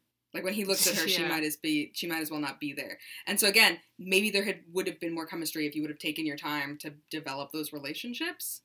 Um, if you wanted me to believe that he is interested in this woman, you needed to give me something there because all you did was he's spending a lot of time with his like one male friend who you queer coded as a villain from the word go. It's less about how does Dennis come off and more like how does everybody come off around him. So that sort of soft boy, glasses, not a fighter, that is your classic queer coded villain. Um, and they do that to Arnie uh, the whole movie. So he's got that sort of skinny waist. He's small. He's not a fighter. He's not a ladies' man. You know, he's in love with his car. That, again, is one of those sort of queer subtext pieces. It's not a quote unquote normal relationship. It could almost stand in for a relationship between two people, especially at the time this movie was made, where we're now talking about the dangers of moving into relationships that are not quote unquote normal. And so I think, yes, there's definitely like the commentator, like, can straight men do all of these things and be these things and be totally straight? Absolutely. Mhm. But I think trying to ignore the sort of queer subtext to these things and what they, at the time they were made, were saying about alternative relationships, that can be equally, like, problematic Mhm. to try and ignore those things. Again, it's just little things as you're watching it where when you're a queer person, you're just like, oh, I see you. Right. Um, you have the same person problem with like people uh, being a person of color, where Right. you're watching things where you're like, I don't see any people of color, but Yeah. this monster got a lot of features. yeah. And maybe it's not exactly what it's trying to say, Mhm. but the absence of what you want to say leaves nothing but interpretation, and this is how it's coming off to me. Um, like I said, I wish they would have spent more time on any of the scenes with Lee, and they cut so much of her, Mhm. so many of her scenes out. Like, Um, she Are they in has no deleted character. or yeah, they're in the Oh. deleted scene. Like these are actual scenes they shot. There's three or four where you see her going to the hospital to meet with Dennis so they can have a conversation about Arnie. Where you get to see her go to his house so they can have a conversation about Arnie. They keep having to have this conversation because she's worried about her boyfriend and he's being the good best friend. Those are sort of establishing moments. And then you get a really great scene where those two like kiss in the car Yeah. and Arnie catches them. And it's like, yeah, it's a whole deal. That scene's cut out. Why is that scene cut How out? how long total are these deleted scenes? Like I feel like we literally chopped the fucking movie in half with how much they've left out. Yeah, five minutes a piece, maybe? So 5, 10, 15, So 20, like 20. 25. And there's certain areas where, like, I sort of feel like you didn't, whatever. They weren't concerned with character development. It was fine. The only character we cared about was Arnie. Yeah. Well, we talked about Darnell's. Yes. Got as far as Darnell's and him working on Christine. Yes. and sort of having this sort of change between new Arnie and old Arnie. Yeah. So he's starting to lose time. He can't keep track of anything. Um, this is one of the first times you get to see that Christine's speedometer is rolling back. yes. And so she's sort of leeching the life out of him. And as she's doing that, he's changing Yeah. into um, ostensibly uh, Roland LeBay, who owned the car hmm beforehand. I thought that was a really interesting way to show that. I would also say that it's sort of like we just did Vampire Motorcycle, and it's sort of like vampire themed, in which she's sort of leeching this Yeah. out of him, and it becomes more evident as the film goes on that the closer her speedometer gets to zero, the worse he gets, hmm which was like a really cool effect. It's also like so her like speedometer and everything is like green tinted, and that's like Mm. an effect they did. They just put like a gel in front of it so that it would be pretty. That's not something that came standard on those kinds of cars That's funny. that's specifically for that. Yeah. So as as Arnie's as Christine starts to get better, he starts to separate from his family. They get worried. hmm Dennis is sort of starting to worry about him too. We get to the football game, Yes. and that is one of the the big first times you see Christine sort of deliver on the tension because Dennis previously broke into Darnell's to like get at her because he can't understand what's so special about this car, and uh, she turns on. It scares him. He runs away. The next time you see the car, it's completely new Yeah. and she's gorgeous. Yes. Everybody keeps talking about the car like it's not a beautiful car, right. and I don't understand that. Like Right. she's a beautiful. It's even a classic vintage Yeah. car in the time of the movie. And Right. nobody seems that impressed. That like he built this It's beautiful a 30 year old classic vintage fucking car. right. Um, so you see, Maybe not that old, 25. um, you see Dennis see the car You Mhm. see Dennis, see Arnie and Lee, and this is again one of my other supports for Mhm. Dennis's focus is when you watch that scene, he focuses on the car first because that's what. But as soon as he sees them get out of the car, his focus is completely on the change in Arnie. Like Mhm. Lee's head when they're kissing is behind Arnie's head, Mm-hmm. and she is above Arnie Mhm. rather than sort of like like you could have propped him up on that car. He's a short man, so trying to. uh That's my phone making noise. At first, I thought it was mine. Oh my god, it's Noel. Noel, hi, hi, Noel. recording, motherfucker. Hi, Noel. Okay, Our now she's rule is gonna mentioned. be si- Our new rule. she is gonna leached be her way into silencing our episode. Before There we go. record. Hi, Noel. But that's sort of one of my, like I said, his focus is totally on Arnie, Mhm, Lee, the car. How did this guy get this girl that rejected me? mhm. Um, and then bam, he's knocked He's- to the ground, yeah, and he is career-ending Mhm. injury. and has to go to the Yeah, hospital. like he's fucked. And then of course me is like immediately he gets reamed and they pull his fucking helmet off and I'm like cringing. I'm like, oh my god, don't do that. What are you doing? What's going on? Ah. That's like you just the broke his worst neck all over They- again. that's the worst part of the movie for me. I'm like, what are you guys doing? Um, I really wasn't certain if he was gonna bite it or not. Uh, so you know that he, you sort of know that he can't because he's introduced as sort of Yeah. going to be the hero. If Arnie's going to be the problem, he's going to be the hero. Um, but I almost worried that this was going to be a very bold movie that was like, nope, we killed your hero. fucking kill We killed your hero through. halfway through the thing. You thought it was about him, but this is the great thing. So the first half of the movie is almost in his perspective Yes. because it's about him observing the change in Arnie. The next bar- bit of it is all about Arnie's perspective. Mhm. And so we get that from this point on because now he's, again, he's with Christine. His friend is in the hospital. So his one sort of tether to the world outside of Christine. Craiglin. Oi! He says, hey, this is my scratching post. Mhm. This is my basement. the first real scene we sort of get Arnie's perspective in is the date. He takes Lee Oh. on a date. Yes. And this is another scene that I have a big problem with. They didn't do enough character development because she's already pissed. She's Yeah. already mad about the car. Yeah. And it's like Um, the first time you see them together. I mean, outside of the football game, the first time you see them together in the car Yeah. or together, period. Right. Oh my god, you pay too much attention, and you're like, "Whoa, bitch, the fuck." Yeah, like this is for date number one. What are you talking about? But yeah, we think it's date number one. It's obviously not. They've Yeah. obviously been on dates Yeah. before. They obviously have a relationship. Um, and she's had enough time to see how much time he spends with Christine. Yeah. And how much more attention he gives Christine. Mm-hmm. And then Christine. Never come together. between a guy and his hobbies. That's a very dangerous place to be. Yes. For. Um, but especially when his hobby is an addiction, you still want to kind of like that's really Lee's like whole narrative, right? She wants to get him help with his addiction.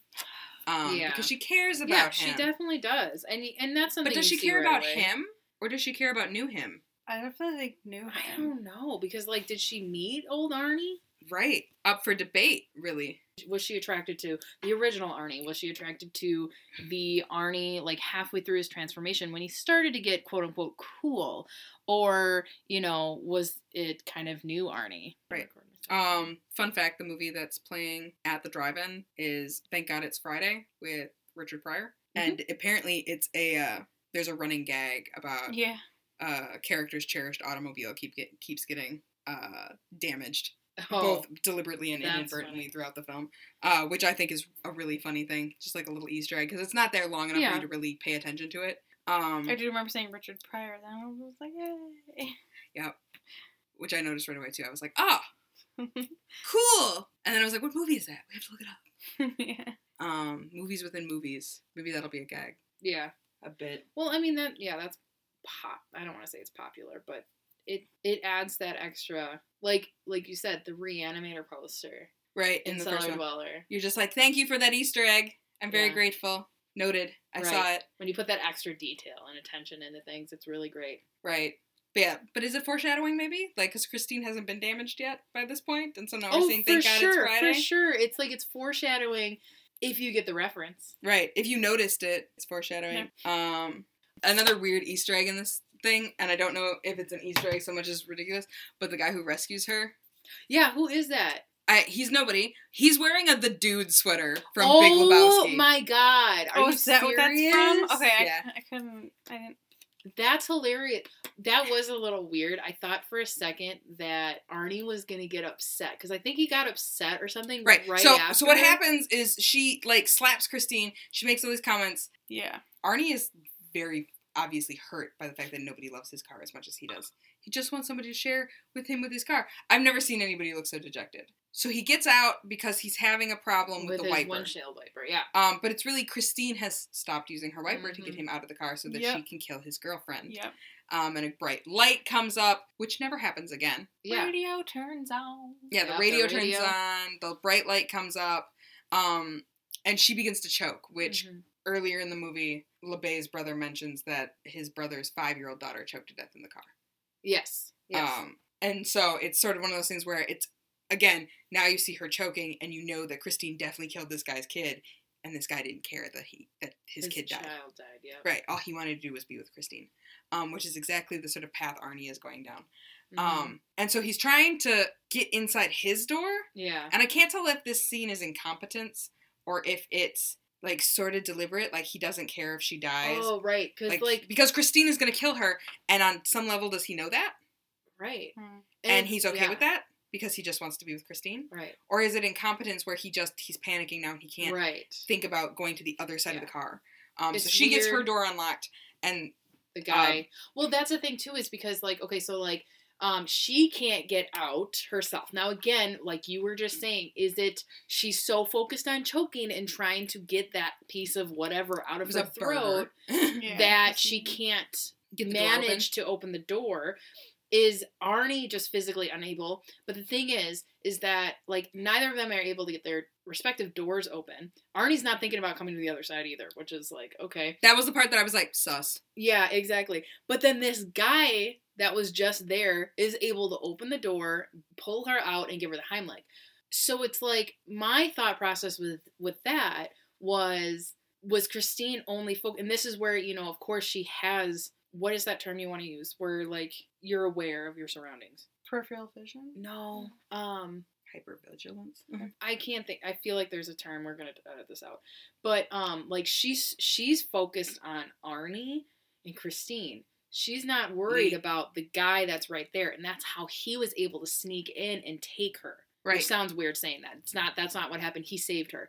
But like, why would Christine only make it impossible for Arnie to get in and Christine or Lee, Lee to to get get out? But how was the other guy able to get her?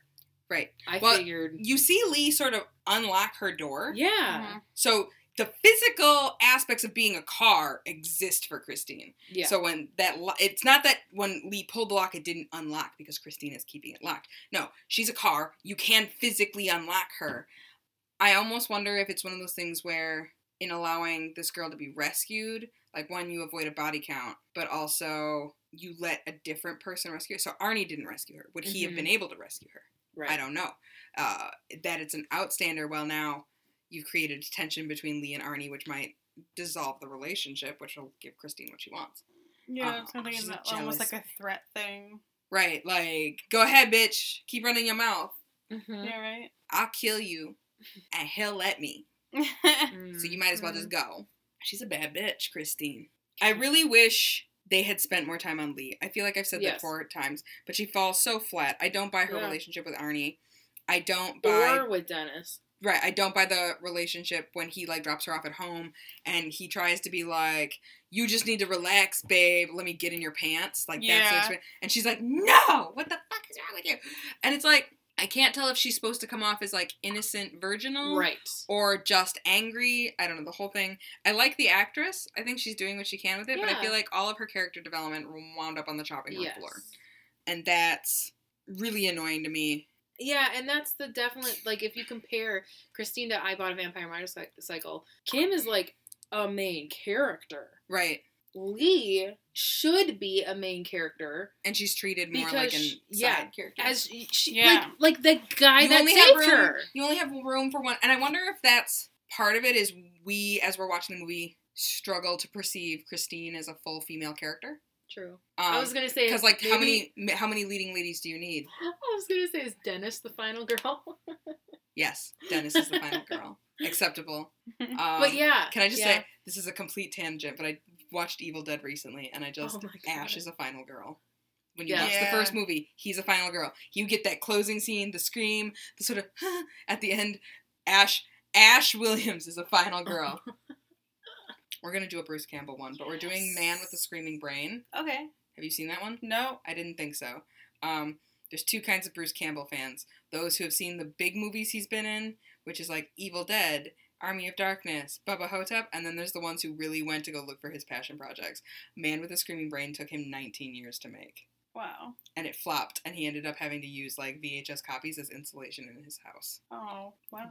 I have. a You can cut this part out too, because I don't want to what give was it it away. called? No, I'm Man with the Screaming Brain. Scream- Yeah, because I have a few of his other stuff that's. I don't know not that I'd count it as a horror movie, really. mainstream Oh. in my jacket to watch of his because we downloaded a bunch of his, but I don't. I wanted to know if this was sort of uh, an on purpose thing. So as I was watching the, the commentary, I was glad they mentioned it. So the costumes, you start noticing that Arm- Arnie is changing everything about himself, but you start to see him wearing more red. I thought he was dressing to match. Mhm. Uh, apparently, it's utterly un- unintentional. I was like, "What do you mean it's unintentional? He looks great in that red. I miss the nerd glasses, but the red shirt, black vest. Mm, good choice, sir. What about the bullies? Yeah, we're just getting to that part where um, they got there. Like, where did they see his car? at the football game. They saw it at the football game. Oh, so he's dropping Christine off af- off after the movie hmm and leaving, and that's when they break in there. Yeah. Yep. Um, there was some time between the end of that football game and then this instance. Then, so did they have to like find out where Darnell's was? Yeah, I don't know how they automatically knew unless it's like, okay, they waited until after the football game, they followed him around. Maybe they were following him the whole time. Oh, see, I thought they don't followed know. him to Darnell's, but yeah. I No, I guess know, How but- long were they following? But how long him? was it between the football game and when the he drive-in? parked it and yeah because they definitely went to the drive-through before it was she was trashed and was and again like we said there's there's six or nine months from the beginning of this movie through the thing? So where I tried to write down where all the timestamps were, yeah. and I kept missing it. So it was yeah. shit. no well you yeah yeah. So it's like what was it a few days? Was it like okay a week later they went to the movies? And then that's when The buddy boys- and his friends his decided to attack. I don't know. But yeah they definitely like f- find out where he's parking his car and decide to trash Trash it. like fuck it up Oh yeah, so extreme. Total. Um, it looks like a really good time. Uh, there is an extended deleted scene that shows you all of the damage that they do to this poor car. They also Yeah. shit on his dashboard. and you definitely get to see that in the deleted scene. oh shit on damn! I wanna. I mean, you don't get to like. It's not that impressive. Yeah, they do. They shit on his dashboard, uh, which is just poor Christine. She doesn't deserve this. She's a good car. Um. It was so sad to watch the beautiful car get smashed. Well, Yeah. and so again, they destroy they the budget for this movie. So much of it was spent on just acquiring the vehicles they needed because you couldn't just Mhm. make those vehicles. Right. You had to have the real thing. And so by the time they were done, I think they only had two left. Oh my gosh! They trashed all of them. So one in that scene, one with uh, the hydraulics later, which we'll get into. Mhm. One. He tries, she, or she tries to kill someone and has to drive through a tight crevice. Yeah, that's another one that they just absolutely decimate. So as it goes on, one they lit on fucking fire, you know. So by the time they're done, this is like the first one we see get destroyed. hmm But I'm betting the one that was sitting in Uh. LeBay's garage, I bet they had to trash that one too to make it look like that. yeah Probably. Poor babies. Such Yeah. death and destruction. Um, for a good cause. I definitely thought so. In that scene, they trash it. They completely trash it, and then Arnie comes in the next day and finds that it's trash. And I can't remember if the inspector was there, another inspector, another like cop, because it's like, oh my god, what happened? Because obviously something's afoot. Nobody's gonna just like put all that work into their car and then fucking trash it. So like, I think the cops were involved. I don't remember I don't think so. They're not there until the first murder. because I thought that he was. Oh no, that's right. He was like stopping by with Lee, wasn't he? Right. They were kissing and making up, and he wanted to stop by the car, and he wanted her to get in his car. or like I just thing. want to grab something real quick, and then he's like, Yeah. "What the fuck?" Well, and it's really one of those. Um, so there's m- multiple scenes as you start to see the change in Arnie. There's moments where you see old Arnie, Mhm. and I thought it was really interesting as you see him see Christine. You see him start to close his hands together and fidget and pick at his nails, and he shrinks visibly. He gets smaller, and it's one of those moments where you're like, "That's actually Arnie. That's his shock, his fear, his um." denial over how bad his car is fucked and you start to realize all of this self-confidence he's got it comes from christine Yeah. It's completely connected to his connection with her. Yeah. And again, it's right back to that sort of addiction thing Yeah. where he can't tap his vein now. Right. She's trashed. And also, like you notice, like yeah, okay, he's starting to kiss and make up. Like again, when he he loves Christine, we know this. He's love he loves Christine way more than he likes Lee. I think he likes having Lee around every once in a while. I don't know if it's to show off. I don't know if it's Right, it's part of boost the- his ego. sort of yeah, the also, ego he probably is not used to getting girlfriends. so- Right, but like. Well, the and thing that I notice is that, like, yeah, if he spends a little bit of time away from Christine, he levels out a little bit. But then once he goes back, he just turns into that, starts to turn into that like asshole again. Like, Right. like, oh, honey, let's make up, and then, but I, but I need to see Christine for five Right. seconds, and then all of a sudden forgets she's even there, which I understand. Outside, he sort of wants to have like have his cake and eat it too. yes, Um, I'm just gonna keep harping on these deleted scenes until we die. Um, there's a scene right after the football game where he goes to visit Dennis in the hospital, and they have like a Right. cute exchange or whatever. It's longer in the deleted scene where he sees that Lee has signed Dennis's cast, and he gets pissed off about it. And it, so it's a Oh. possessive thing, and you start to realize that it's about possessing and owning and keeping. Mhm. And that's his relationship with Lee. He just she's a thing. She's not a Mhm. person. Not like Christine. Christine is Christine is real. Their love Mhm. is real. But she's completely decimated. He breaks off with Lee, throws her out, and this is where you start to see Lee trying to sort of talk to start talking to Mhm. Dennis because she's concerned about Arnie. And Arnie doesn't care about anybody else. He's he's ready to sit down. We're coming up on the big the big scene for the movie, which is now he's got to fix Christine again. yes, And how is he going to do that? His family talks about the car being trashed.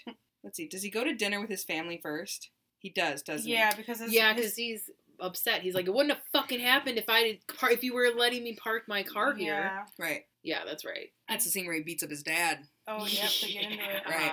And like his parents To be are sort fair, his dad kind of roughed him first, so To be fair, he his was just fucking kind of family were dicks. yeah, yeah. it's kind of yeah, and you sort of establish this a couple of times. Uh, you do sort of start to feel for his family though, because again, yeah. he is out of control. Yes. Um, and it's all about this car, and it's been about this car now for months. So I kind of wanted more of a fight. I would have loved to see his dad just put him down. Like, Yeah, me too. You like, little bitch. fucking shit. You gonna talk to your mom that way? Yeah. gonna talk to your dad that way? And then when he tries to address the problem, your response is just to choke your dad out. right. And you sort of stop seeing like Arnie almost altogether, yeah. the Yeah. original Arnie. I You're mean, just do seeing think new he did Arnie. get his ass kicked a little bit. sort of at this point. He goes to fix Christine, and you get the really great quote unquote striptease scene, Yes. um, where he tells her it's gonna be okay, they're gonna fix it. And she fixes herself a little bit for him, and he's like, Oh yeah, show me. Show me show me what you've got. hmm And it gets sort of like mood music going, and she just props herself back up Yep. in and she's she's new. She's great. She's beautiful. So is that the you said that was um hydraulics? Because at first I thought maybe it was reverse. I know that's what I thought too. It is it- so what they do is they had a hydraulic like it was hooked up to hydraulics on Mhm. the inside of the car Mm. and they did film it in reverse. So they film it pulling the car in and crumpling itself into a ball Mhm. and then just flick a switch, throw it in reverse and it expands back up.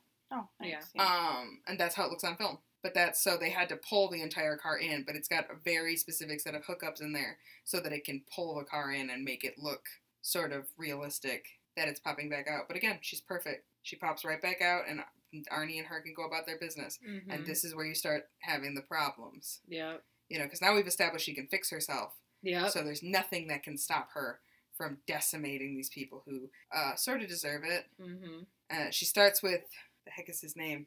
They all had names and I forget it, but um, One of the goons. It wasn't Buddy right away, right? It was just like okay comparison. I think wasn't it just like I bought a vampire motorcycle where he start or where Christine starts with not the head of the little gang, but one of his minions, right, Because he's off by himself, right. and so she finds him, kills him, Um, and then finds the rest of the Right. I liked group. their decision here to use a completely black windshield, so you couldn't see Yes. whether or not Arnie is. So they're the like, car. "What the fuck, Arnie?" And then it's like, "Oh, Yeah, and I like that it leaves it up to the viewer to decide whether or not Arnie is actually in the car. And you know, he says he's at home, right." but is he actually with Christine? And that's left completely up to you to decide right up until like the end, the ending sequence. hmm Um, So he kills one that's kind of like off by himself. And then he goes and finds. He starts chasing down one of the other ones. I can't remember if it's Buddy himself or one of an, another one of his friends. But Buddy's running away. Slash, I can't remember if he was on a bike or something. And they end up at the garage that they like to hang out at because Right. they're the gearheads, the actual like mechanics and stuff, and that's why they were taking shop or whatever. And so they think they're safe within their garage. They're like, Right. oh, he can't get us because they It's think it's Arnie. An intense. She just Yeah, she's like, fuck that, and then just like drove straight into them and like, blew up. up. the whole freaking thing, kills everybody in a ball of fire, yeah, and Buddy's just outside like uh, uh, uh, yeah, gonna run away. and then and there he's like, oh my god, and then he's like, I can't believe that happened, but then all of a sudden you see Christine backing out, Right, engulfed in flames, right, and, then starts driving away. And he's like, I'm gonna outrun this car on, fla- on fire. I know, I know. I was like, man, climb a pole. Get up somewhere. right. You know? You're just gonna run down a road. You didn't even get off the road. At least make it hard for I her. know, Yeah. zigzag, fucking. Serpentine. oh my god. Uh, but you didn't, and he got like run over. I really expected that to be a much bigger build up because it was like building, building, building, building. Doo. and the body's just rolling. Yes, like, yes. oh, I thought I was gonna get to see him get hit, but I got, I guess No. not. Nope. Um, you get a phone scene between Arnie and Lee, and this is, in my opinion, the last time you really see Arnie at all. Mm. Where he's trying to convince her to get back together to have one more chance, and she's just like, "I can't do it with you in this freaking car." And one thing I did like is that the phones that they're talking on are actually connected, so it's not like a gimmick. He's physically talking to her, so it seems like a really real phone call. Mm. Um, and I liked I liked that little tidbit that they were actually uh, phones so that you could get the realism of arguing on the phone with somebody you care about. Mhm. Um, but after that, it's he's all about Christine. Yeah. Um, So he's. I think we find out that he's not. He may have been. Well, okay. So we find out though that he's not in the car at least when he kills the rest in the garage because she blows up. right. Arnie wouldn't be able to survive that, Correct. and she ends up coming back to Darnell's garage, backing her her fucking smoking ass in in Right. front of Darnell. Just backs up into her spot, and Darnell's like, "What the fuck?" And he goes to check, and there's nobody in there. and nobody's Yep. in there. And then for whatever reason, I'm sorry. Again, ghosts, I'd be the fuck. God damn it, there's a monster in my basement. I'm out the door. I'm not coming back got down with an axe, Jeffrey Combs. But I would be like, if I Darnell, I'm not checking the car. The car rolled itself in there. I poked my head and went, nope, "Yep." I don't get paid enough for this. definitely You be about your leaving. business, Christine. This is where you live now. You want me to paint? You want me to paint your name on it? It's your spot now. Right? Like, oh my god. That's would not why I always That's thought she when wanted, she, really. like Mhm. people were getting attacked, it was like Arnie wasn't in it, and it was just Christine. Right. I think it's all Christine. Honestly, Yeah. I, I don't think he's in most of it. But again, Right. they haven't come full. when the killings start. they haven't really come full circle yet. When No. Darnell dies, Yes. Which And- is immediately after that. right? Because she she squishes him. She squishes Yeah, because him he's like because for whatever reason he's like, oh, nobody's in there. That's crazy. Let me get inside. um. Also, can I, the steering wheel is made out of rubber. So if you watch that scene, the steering wheel's like and floppy, and I was like, it works because she was just on fire. I'll buy that for a Oh, dollar. Yeah. But also, like, it looks it looks a little I'll it looks a little that fake. for a dollar. Um. But uh, so she kills Darnell. Yes. And that's where you get to see the cop again. This is the cop that when the first guy gets killed, Yes. um, Because oh yeah, that's right. Because one of was one of his friends killed separately one day. right, and then the next day you see the cop, That's and right. And he's investigating because the paint is found on dude's pelvis, yes. um, like in his bone fragments, like Preston or whatever. Um, and like how hard would you have to hit something to embed it like that? But it's a specific kind of paint. It's Christine's paint, Yep. 1958. Autumn red. pastel red. It's autumn red. pale red. Um, and uh, he tries to get Arnie to confess that something has happened, even though Arnie has an alibi for where he was, and it can be corro- corroborated. So this time, that same guy is there, and oh, hey, look, it's your fucking car again. But she Mhm. looks great, you know. None of this stuff. Yeah, I thought Um, she was totaled. What? Yeah, everybody said she was totaled. No, she's not totaled. She's fine. Um, I think this inspector knows about Christine Yeah. because he keeps trying to reason with Arnie from a place where he it doesn't come off like he's trying to convict Arnie. He's trying to arrest Arnie. It would be very easy for him to just take Arnie downtown for some questioning. He doesn't do that. Um, I think he knows about Christine, and I think he knows about Christine from before. Yes, from LeBay. When LeBay had her. That would make sense because he does look a little older. Because Dennis went back to LeBay, right? LeBay's who he bought it from, right? Yeah. And Yeah. found out the whole story about it. But I don't remember, did Arnie ever find out the story? I thought De- I think Dennis tries to tell Tell him, him. and Dennis is like, or Arnie's like, I don't give a fuck. Right. So what? Well, they keep trying to have this conversation about the car, and it, it Arnie's not here right now. Only LeBay. so, um, So his bullies are dead. His boss is dead. right. Um, And Dennis and Lee are like, okay. Yeah. Well, Dennis and Lee they have a conversation about um at Dennis's house. Like Lee goes to his house to talk to him, and you see her leave just as Arnie is pulling in with Christine because it's Thanksgiving. Yeah. Um, and they're gonna have Dennis always does Thanksgiving stuff with Arnie and his family, um, because they're close. hmm They're best friends. Just completely straight best guy friends spending a family holiday together. Even though Dennis has a family, he has a sister. They play Risk. Yeah. Anyway, uh, Lee leaves. Dennis gets picked up, and this Mhm. scene sort of mirrors the beginning of the movie, hmm but it, your roles have completely swapped. Yes. Arnie is Arnie's driving, Picking Dennis. up. and they're you know in the beginning it starts with Dennis talking about, "Hey, let's get you laid, man. Let's find Mhm. you a girl this year." Well, now we've come full circle, and Arnie he's with his girl, hmm and he's trying to convince you know Dennis that they have to be on the same team. Uh, it's these two and Christine against the world, and you're either with me or you're a shitter like everybody else. You better stay the fuck out of my way hmm and I think he, there's a part there's a part of Arnie that wants to share this with Dennis, his best friend. There's a part of him that like, no, you don't understand. Christine is going to take care of us, and it's going to take care of you and me because we're best friends. You know, so I can speed up and she'll handle it for us. Um, but also don't talk about my car. You can't talk negatively about my car. Um, he sort of tries to talk about how Lee is worried about Arnie. He doesn't care Right. Does not. like she's a shit. non-entity like and she was never important to him is really the end of it Correct. um she was again she was the thing uh which i don't like i don't actually i don't like they used her character that way um i think that's just i think i've said it a couple times the other thing i like about this is how reversed their like just their characters are like dennis is now the one who is injured and reduced and like smaller because of his injury Yeah. Yeah. he's no longer like the virile one of the pair of them anymore Mhm. it's definitely um Arnie who's now sort of macho. It's like, yeah, I got a car and I got beer and and, and, and a girl. And a I got girl. right. I've got all these things. Well, I've got a car and a girl, and yes, they're the same thing. Um, and he gives this really great. I, I love a monologue. He gives this great monologue about love being this thing that consumes people. hmm Um, but if you both believe in each other, it's this beautiful and uplifting thing uh, where you can conquer the world and no one can stop you. I love an evil, an evil monologue, and it Mhm. freaks Dennis out. He's like, it's the weirdest sort of reaction I think because it's not like just fear; it's like near tears fear. Yeah. You know, he is about to fucking cry in this car Yeah. because He's realized his friends like fucking gone. gone, man, just gone. And yet he's still gonna try and reach him later. Yeah. Like he's gonna want to try and save him. But yeah, it's I like that they sort of brought the whole thing back.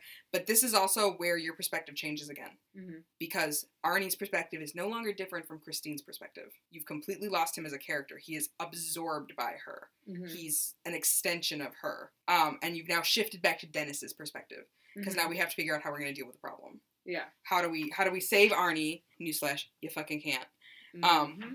Which to me, I was I the only one who wanted sort of wanted to see him saved. yeah. I kind of I kind of was a little disappointed that you couldn't save him in the end of it. Yeah, I mean, I'm not surprised, and I kind of like how they ended it, which we'll get to in like a couple minutes. But I was, I was hoping, I was hoping that they could save him for sure. Right. Um, I also sort of got this idea that if Dennis would have gone along with things, that might have almost been an easier. But I know you can hear the cat in the ceiling. Um, it's because he didn't eat dinner and he's hungry. But um, but if uh Dennis would have just been like, no, you're right. Christine is a beautiful car. That'd have been it. Like the two, had, Christine would have lit up her little lights, and this would have been the next new boyfriend. Mhm. and maybe maybe that's the that's the thing you could just cycle through this sort of cycle of giving uh, giving support giving love giving the energy to christine and it can all just keep cycling back she keeps propping everybody up i get that she's sort of an energy vampire sucking the life out of everybody but i just want a happy ending and if that happy ending happens to are you trying to get the candy bag she is. so from there it goes straight into Oh, that was something I wrote down here where like women are a distraction, but the uh, male best friend slash male love interest wouldn't have been a threat to her place in his life. Oh, You know, yeah. That's the polycule. Like Arnie has two hands. He can have a Christine and a Dennis. Dennis has two hands. He can have an Arnie and a Christine. Christine has Oh, one yeah. steering wheel, but two bucket seats. she has room for two boy butts. She's Boy a butt. good car. but yeah, so now we've moved into the, the climax of the sequence. After that, we now are oh. going to Oh. figure out how to deal with the problem. I love that Dennis scratches Darnell's into her into hood. her. Oh, I know. It's like, oh, I know how you gonna get there. like, oh yeah, that's definitely gonna work. And then he Mhm. goes about trying to set up how he's going to crush Christine with a tractor. yeah, That's your play? I'm fucking like, You just noticed that she could be blown up, lit on fire, and fix herself, and your response is a tractor? Drop her in good the ocean! Mail her to Taiwan! My I feel She like can't buy a plane ticket. in the ocean. She would find a way to drive out and come back, and someone else would just own her. Well, and that's sort of, I think it's kind of implied that the relationship has to be cyclical. Because she was a rusted out heap for a while because LeBay died. Right. and nobody was there to give her the energy she needed to rebuild herself until Arnie, who was susceptible, gave her what she needed. So if you took her and dropped her in the ocean and separated her from whoever was giving her the energy, would she just turn back into a rusted out heap? probably, and Right. that person would probably eventually, you know. Go insane, kill themselves, and it would be all over? Yeah, you're right. Oh, I mean, I was gonna say hopefully, uh, See the light. yeah, Um, the poison would leave their body. so the car shows up. Mhm. They do the song and dance, but this time Arnie's in the car. Yeah. And you can see him in the car. And Yeah. he looks like a crazy goth child. um, Lee is there, but she and I don't understand why she's become the focus of the rage and not Dennis. Like the car is trying Right. to run her over. She's a non-entity. Right. Dennis is the problem. jealous of the ladies. I guess so. Yeah, she would have kept Dennis. She hits the thing. Arnie flies out. Her freaking speedometer goes to zero. So she's effectively sucked all the life out of him. And he dies. And this is gonna come back to that moment where I said that he like treated it like it was always a woman. hmm Uh, he dies with his hands on her V. on Oh. the front. And I was like, bro, what are you doing? And of course he dies, because of course he has to. That's the only way this ends. Um, Mhm. But Christine. Christine still- has, she's ready and rolling. She's Yeah. revitalized. Her speedometer's at zero. Um, John Carpenter calls the scene between Christine and the tractor the sodomy scene, Oh. where the tractor has mounted her hmm and is effectively brutalizing her. And I just can't deal with all the ways in which sex is applied to this car. they squish her down, Yep. they smash her with a thing, they put her in a compactor, they cube her. yeah. The next shot you see is Dennis, Lee, and the inspector. And And, the this is the other part that makes me think the inspector knows about Christine. Yes. Because he is not shocked by Yeah. what they've done. He's not shocked by the fact that Arnie ended up dead. Mhm. It's just it's it's over. I forget what Lee's like parting quip is. She says Yeah. something really snotty about it. Um, and then it cuts. Oh, and then you have like the classic mu- mu- music. The guy walks by with the boombox. Everybody Oh, breathes yeah. a sigh because it's not really Christine making music. They exit, but we close on Christine giving a little wiggle Of one of her little pieces. of one of her little pieces inside the cube. Um, so like our vampire motorcycle, she's not necessarily completely gone, Mm-mm. and that's that's Christine. I have a theory. oh, please tell me the theory. So remember, I was talking about deleted scenes where Dennis kisses Lee, hmm or they kiss. Sorry, might have been mutual. Obviously, sounds like it was mutual. Right. Um, was that inside Christine? No, it's Okay. inside there. So there's a deleted scene where they meet to come up with a plan for what they're going to do at Darnell's, and they're in his car, his blue muscle car. Oh, okay, I was gonna say if it was in Christine, then maybe that was her vendetta against Lee because we were Oh. trying to, you know what I mean? But Well, and it's sort of like those two start to fall in love, but again, Arnie catches them at this like I don't know. I always want to say like a five and dime, but that's not that's not quite what it is. Um, overall, I thought it was a good movie, good music, and a lot of nice cars. it did have a lot of nice cars. Like Christine was not the only beauty No. because Dennis's car is no slouch. Right. Um, I how did I feel about it? I I liked it. I think I'm gonna add it to a list of you know favorite movies. I just like everything John Carpenter does. I feel like he does really good storytelling, even though I have a lot of issues with which pieces got cut out. Um, I like that I had access to them. You know, and I feel that way about a lot of horror movies because they're trying to fit into that 90 minute window. Mm-hmm. Um, they cut a lot of what they have to. Yeah. And so you keep your horror elements, but you remove your character development Yes. elements because you, most people are not necessarily going to a horror movie for the deep philosophical character Yeah. development that I want out of every one of the characters. I need to see your arc. I want to know your backstory. I want to know what your mom's name was. I want you to be a fully realized character so that I can live vicariously through you in this moment uh, of horror. That's what I want. And so when they don't give me that, I get a little shifty. All right, guys. So we finished Christine. We finished. I bought a vampire motorcycle. Who win? Who wins in a fight? I feel like everybody's gonna say Christine. Um, but I'm definitely on the side of the vampire motorcycle. I just think he's. I was definitely gonna vote Christine. Same. Yeah, I'm definitely. I'm definitely vampire motorcycle. I just feel like he's a little bit more vicious. Like she's bigger, but Yeah. I mean, if yeah, he's if got spikes. he does. He's that's the thing is that I like that we've started calling the vampire motorcycle he yeah. in in, in exchange of Christine is the she. I think Yeah. maybe they're just a perfect power couple that are just. You know. oh my god, but wait, wait, what if that's the better story? So Arnie and Dennis ride off into the sunset together, but they find a vampire motorcycle. And so now Dennis gets to ride the bike. Sometimes Arnie gets to ride on the back. But like they all have to go to the drive-in movie. They have to park the bike next to the car so that they can all watch the drive-in movie together. Instead of fighting, they get in the cage and they're like, nah, and then they just ride off into the sunset together. Little perfect evil Little vampire. automobiles. Little vampire and Christine. Oh, I love that better than than a fight. I know. I do. I don't know. I do. Yeah, never mind. This is no longer a Royal Rumble. This is a romance. so There you go. Rah, two rah, Christine rah, ah. and one vampire motorcycle. Um, more like one they just ride off into the sunset together. All right. Yeah, I liked Becky's solution to the problem is uh, make love, not war. uh, who's the hippie in the crowd? Uh, awesome. Well, so that's all we've got for the podcast, but we do have some. we have some birthdays. Oh my god. So, um, November 14th, 1995, Castle Freak was released. Happy birthday, Castle Freak. I'm so excited about And that. And then the late Ted Sorel, who is Dr. Pretorius from Beyond, um, which uh, his birthday was also November 14th. I don't remember the year, sorry, but I know that he is passed, so RIP. But that leads to a perfect segue for our next episode where we will discuss From Beyond and Society. We're just here for Brian Yuzna. yeah. Oh my god.